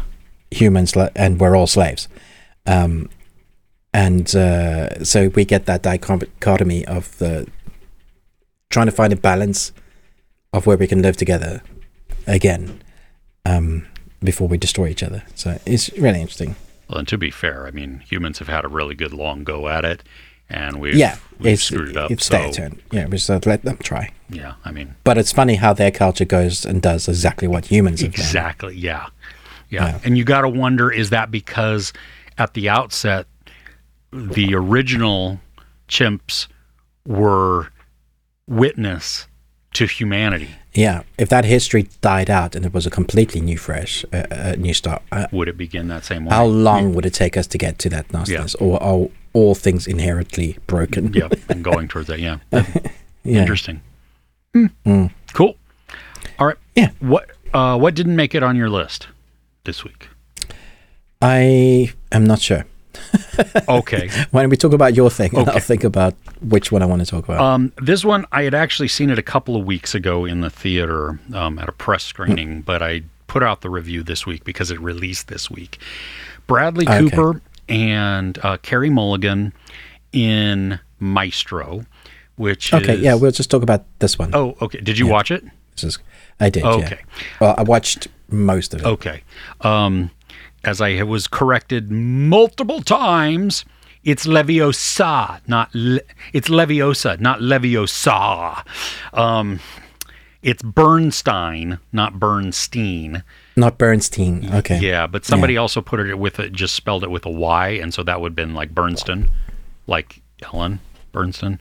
But anyway, with enough of that. um, I thought Bradley Cooper did a phenomenal job as the character. He he morphed into the role. I mean, he changed his voice. He had this very nasally voice. Um, Yeah. he he was not a likable character all of the time. Uh, he No. was he was flawed, but he embraced his flaws, and he found um, a partner who was okay with most of those flaws. And Mostly. mostly, yes, Carey Mulligan, I think, stole the show for the majority of it. Um, Interesting. because she was she was quieter and she was nuanced. It, Hmm. it was you know like very restrained. Um, Hmm.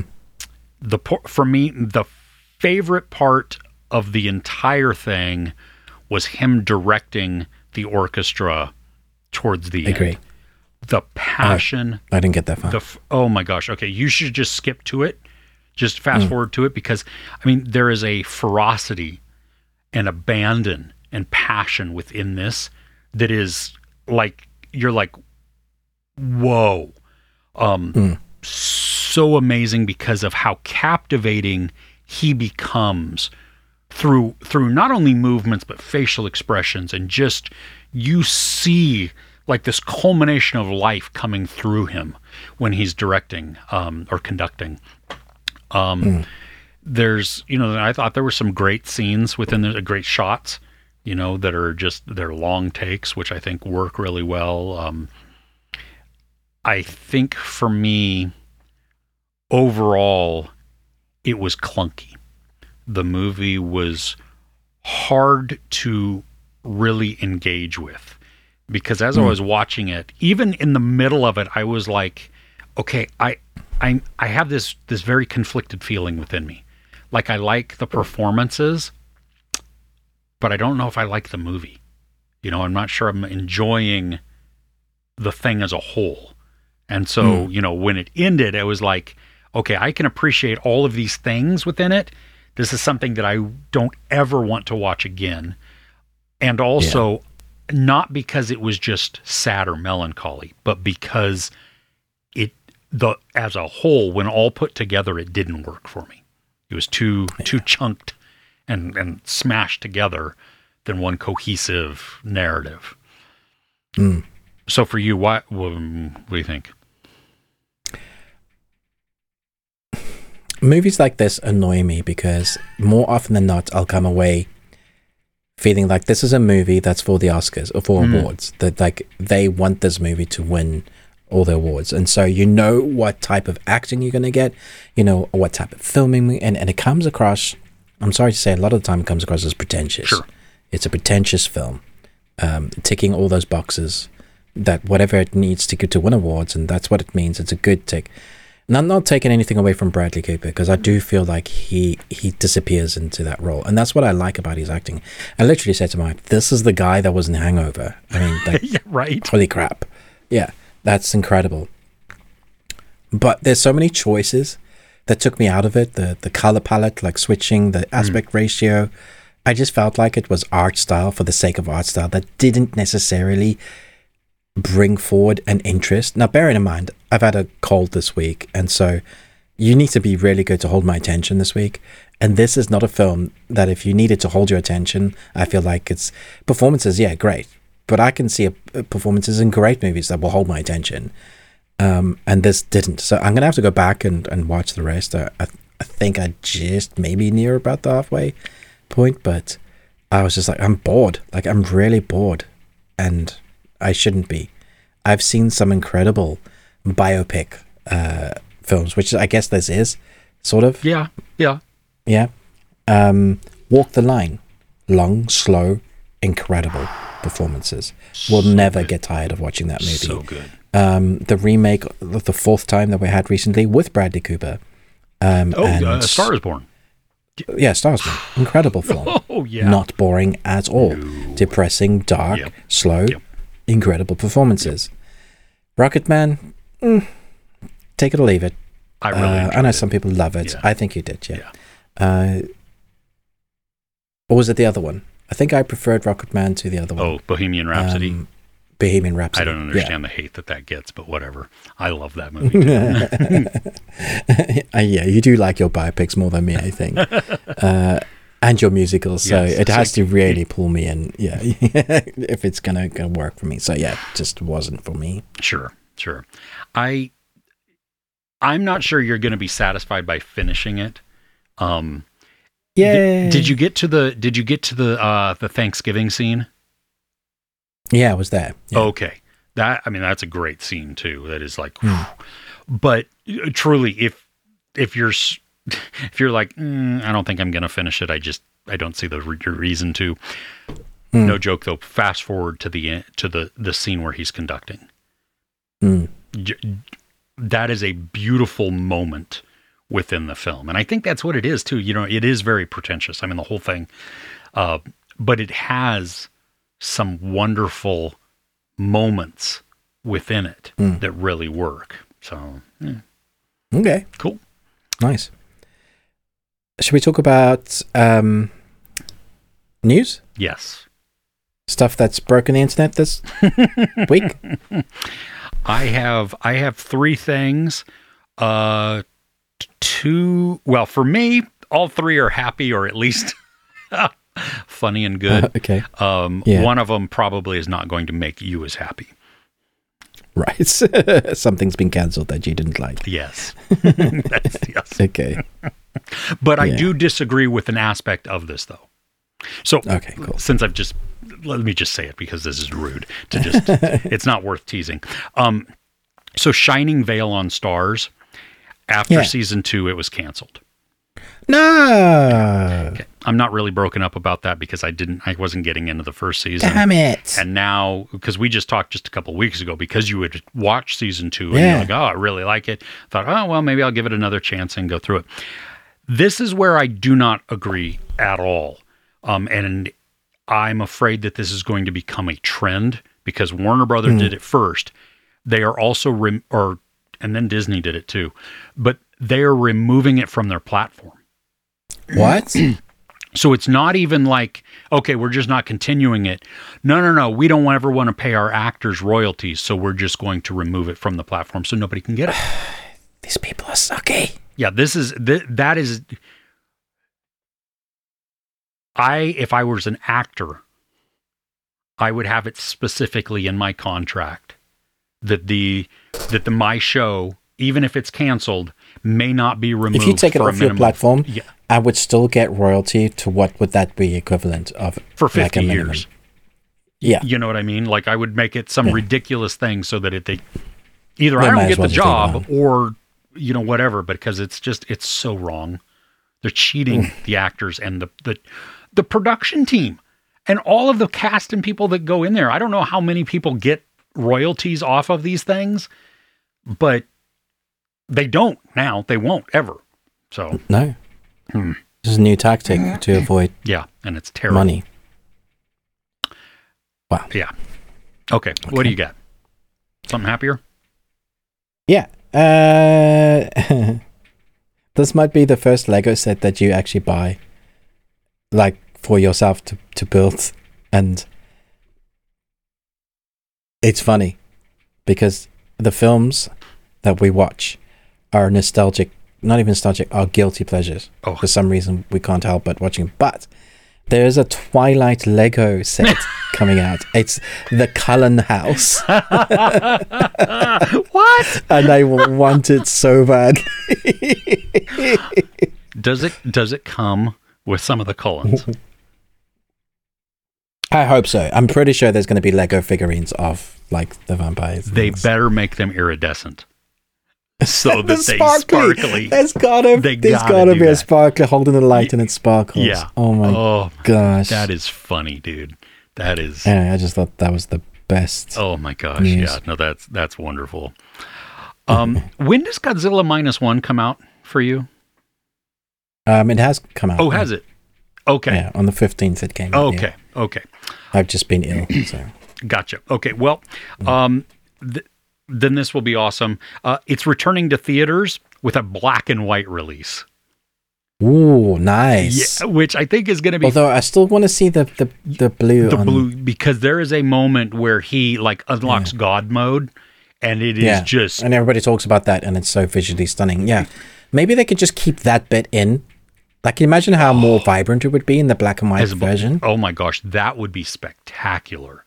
Because yeah, it is. I mean, it's he Godzilla is not very colorful as it is. No. you know, No, no. but. Um, I mean, Shin is Shin has got more color because when they get up close, you see the horrific, uh, what it's made out of. But um, yeah, so I thought that this was kind of cool. I will probably go back and watch it because this is it's one of the best films I've watched this year. It's so good. I, I I can't Nice. wait for you to go. I was really hoping you were going to say it's coming to digital now, and I was like, damn it. it. Oh yeah, no, no. I want it to. I want it to stay for a little bit and get, Okay, yeah, make some money. yeah, Yeah. yeah. Um, Jonathan Majors has officially been Yes. wh- what's the word? Um, Released. no, no, I didn't mean sacked. I mean Oh, oh, Um, uh, uh, convicted. convicted. Uh, yes. So the the charge is third degree assault for rape, and he's going to get a maximum of a year. So, okay, so not surprising, Disney fired him. Yep. Um, and I'm guessing, you know, uh, I know he's, uh, I think his agent already dropped him or something like that. Yeah. But all those big projects that he was on, he no longer is on. And now Avengers, the, the Kang Dynasty, is named Avengers 5. uh, which means they're going to be scrambling at completely changing up the story and the lore, which makes me even more worried for the next bunch of films. You know what's crazy is because I saw somebody who tweeted about this um, this week, and they made a wonderful point. Mm. Because this is the multiverse, Mm. and because there are variants, you could recast. There's variants of the actual people as well. Yeah. You don't have to have the same. I mean, yeah. like, look at just Loki. There's one that's a crocodile. true. So, So you could have the new Kang. just as a recast, um, and then people were like, uh, "Bring back Rhodey, um, the original, you know, from Iron Man One." He's like, "Next time, baby." They bring him back as Kang. I don't know if that would work. I don't know. I don't know the whole story behind that whole thing, but um, this would be your opportunity to work with the story that has been developing or maybe it just needs to be scrapped altogether and restarted. I mean, we don't know because some Like of the bring the X Men and the Fantastic Story f- closer and build it into this universe. You will have people eating a, a reason to get back and involved in the, the MCU because at the moment there isn't a reason. It's just rehashing of the same old crap sure, and not as good as they've done before. No. no, yeah, Yeah. Yeah. Um, more sad news. okay, Uh, the Warrior has been cancelled. So you know it, it got bought out by Cinemax. Got bought out by HBO. Uh-huh. HBO renewed it for the third season. Everybody was amazed because we thought it was cancelled. Mhm. Uh, now it's been cancelled at the end of season three, but they they're looking to shop it out at places like Netflix. S- What are you saying? Uh, no, I was gonna. Yeah, I thought Netflix had picked it up though. oh, if they had, Ma- yeah, maybe. maybe maybe that maybe there was a update. I think Netflix has picked it up for the three seasons, and if it gets a lot of watch time on, They'll continue on. Okay, they'll continue. Yeah, okay, Yeah. Hmm.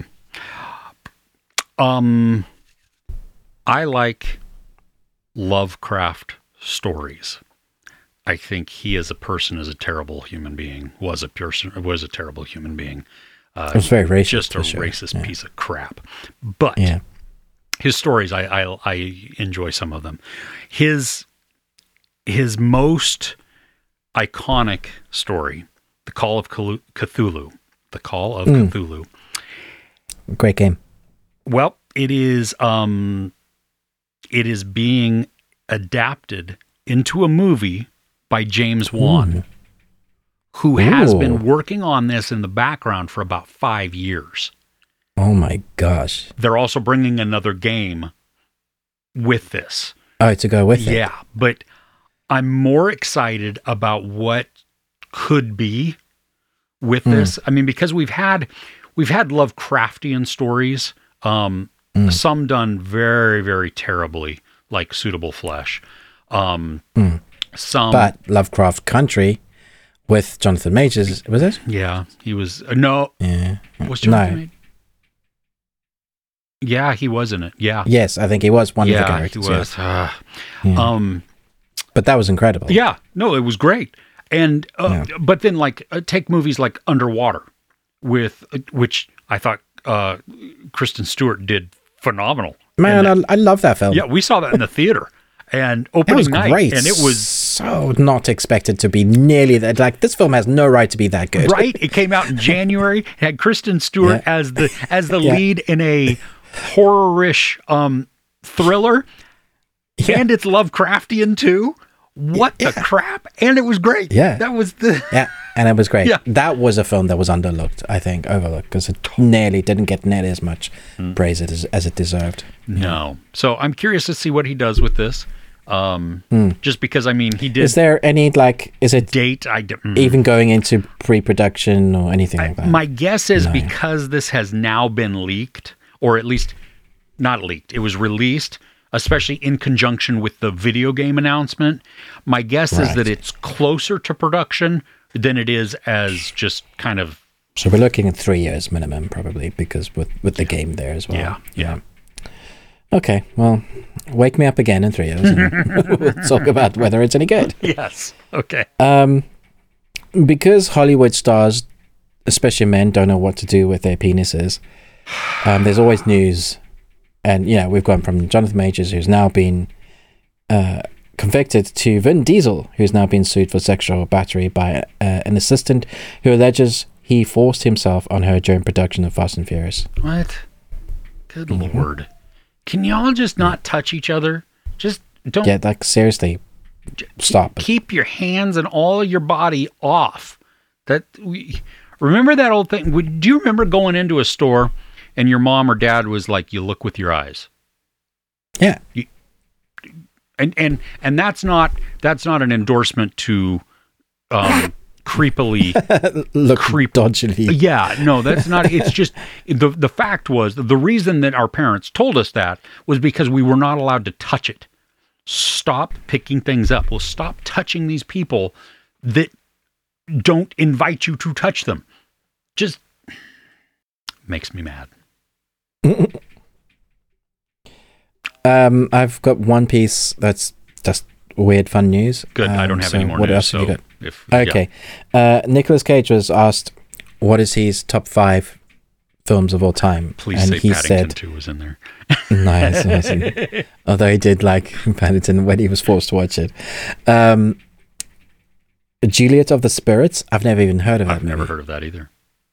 Okay, that's his like number one. What- Number two is Citizen Kane. Okay. Uh, number three is the 400 Blows. And number five is, sorry, number four is 2001 A Space Odyssey. And he says they're, like, they changes depending on his mood, but at the moment, those are his four favorite films of all time. What? Uh, okay, so what? There was uh, was- Julia the. Spirits. Uh, what was the, the Citizen Kane, yeah, what was the 400 blows thing? Yeah, the 400 Oh, Blows. It's a, a black and white film, yeah. Oh, okay. Let's see here. Um, I'm I'm looking that up because I also looked up the Julia one. Um, just to see Like, what I was like, I've never heard of these. uh that one looks like it's it's French. Okay, the 400 blows is French, and right. this uh Juliet of the Spirits looks like it might be yeah, it's Fellini, so Italian. Um, huh. I've So I might have to add those to my list, my never ending story, because it'd be interesting to see what, because Nicolas Cage is so quirky and weird, yeah. what he considers to be like the best. Space Odyssey, I get, although that, you know, that's split anyway. Citizen Kane is one of those that people say is the best. I like the movie. I I would not put it on my best of list, but Hmm. I mean, it's really Yeah. good. But uh, both of these, for anybody at least in the United States, they are streaming Mm-hmm. on Max. Ah, cool. Uh, should we move on to what we're looking forward to? on that news. Just Cool. destroyed Ruben because he. Thank you for that. Thanks okay, for that. Great. You, you're you're we still don't have HBO, and the way they're going, they're not going to be around much longer. yeah, so your your your ethnocentricity centricity there, Chris. Good job. Okay. Um, yes, let's um talk about what's coming up this week. what's coming up this week, Chris? Uh, The Boys in the Boat, which I think it actually is already out in some spots, but it's George Clooney's Oh. movie. I, I hmm. Oh. my wife read the book and really liked it, and so is looking forward to seeing the movie.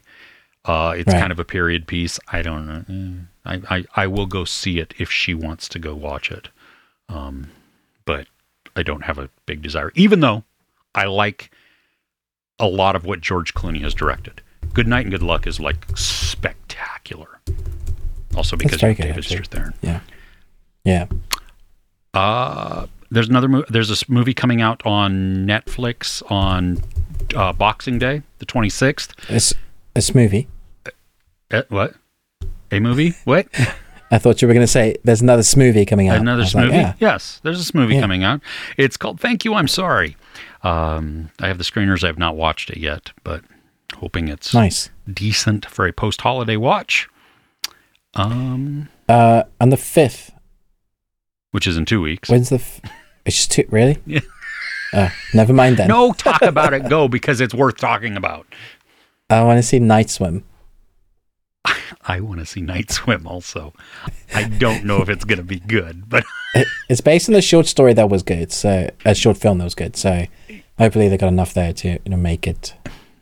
it's well, and it's a January horror, So Yeah. you have to kind of, but Kind of again, know what you're in for. underwater We've had some, was a we've had some- January horror. We've had some doozies and like things that we weren't expecting to be good. And then things that were absolutely terrible too. So Ugh, There you go. Assassin's Creed. I was always disappointed. I was like, why are you coming out in January? You're going to be bad. it was. uh, on the 29th, Friday the 29th, um, I don't know if this needs to exist, and we shall see once we watch it, but season one of the Netflix spin-off Berlin, which follows the character of Berlin from Money Heist, La Casa de Papel.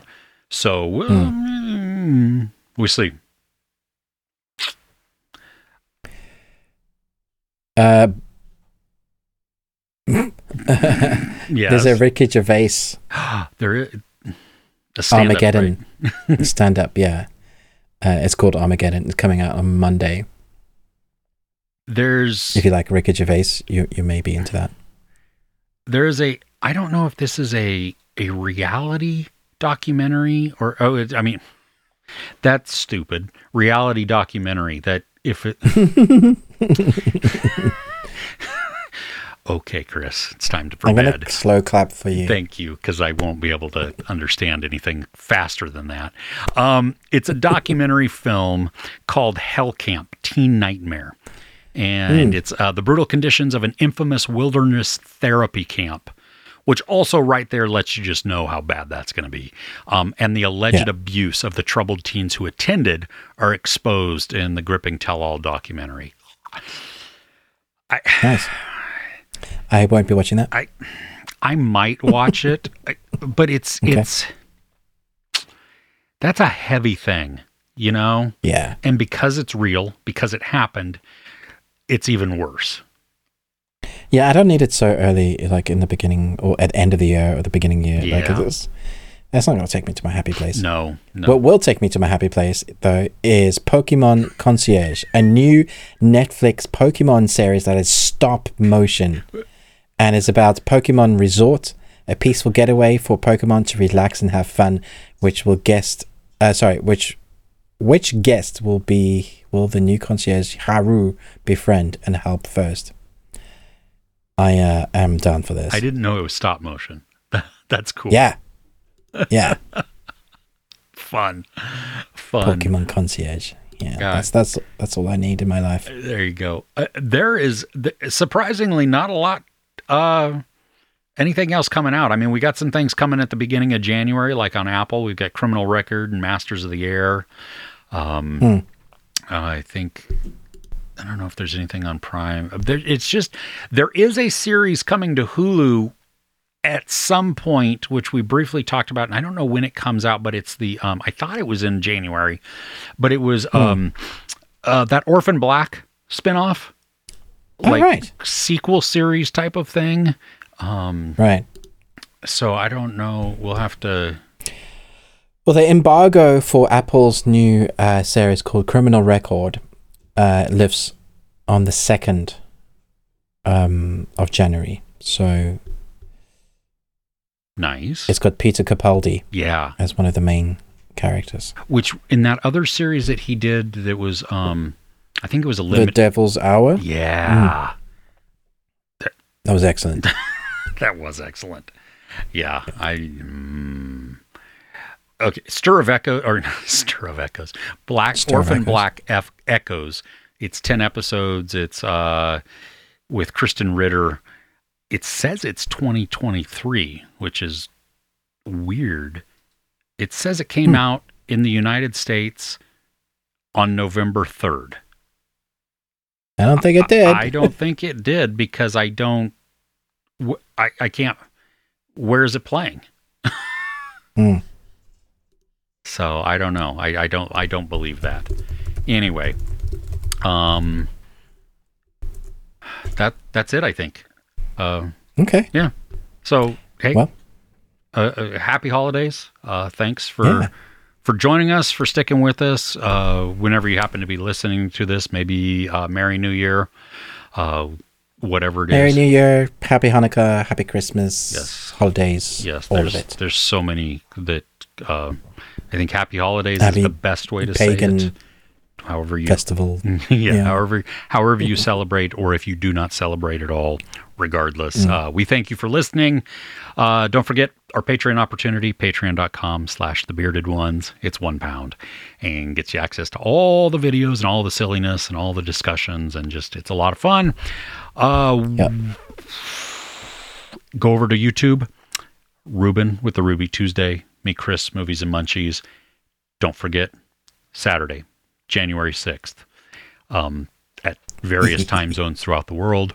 We will be live doing our show and taking questions, comments, uh, whatever from you and interacting live, uh, which we're Yeah, so hit that notification bell so that when we go live, if you've forgotten about it, you, you get that kind of note saying, hey, these guys are live. You may want to catch some of what's going on with the shenanigans as it's uh, our first. It'd be great to have you watching and listening with us.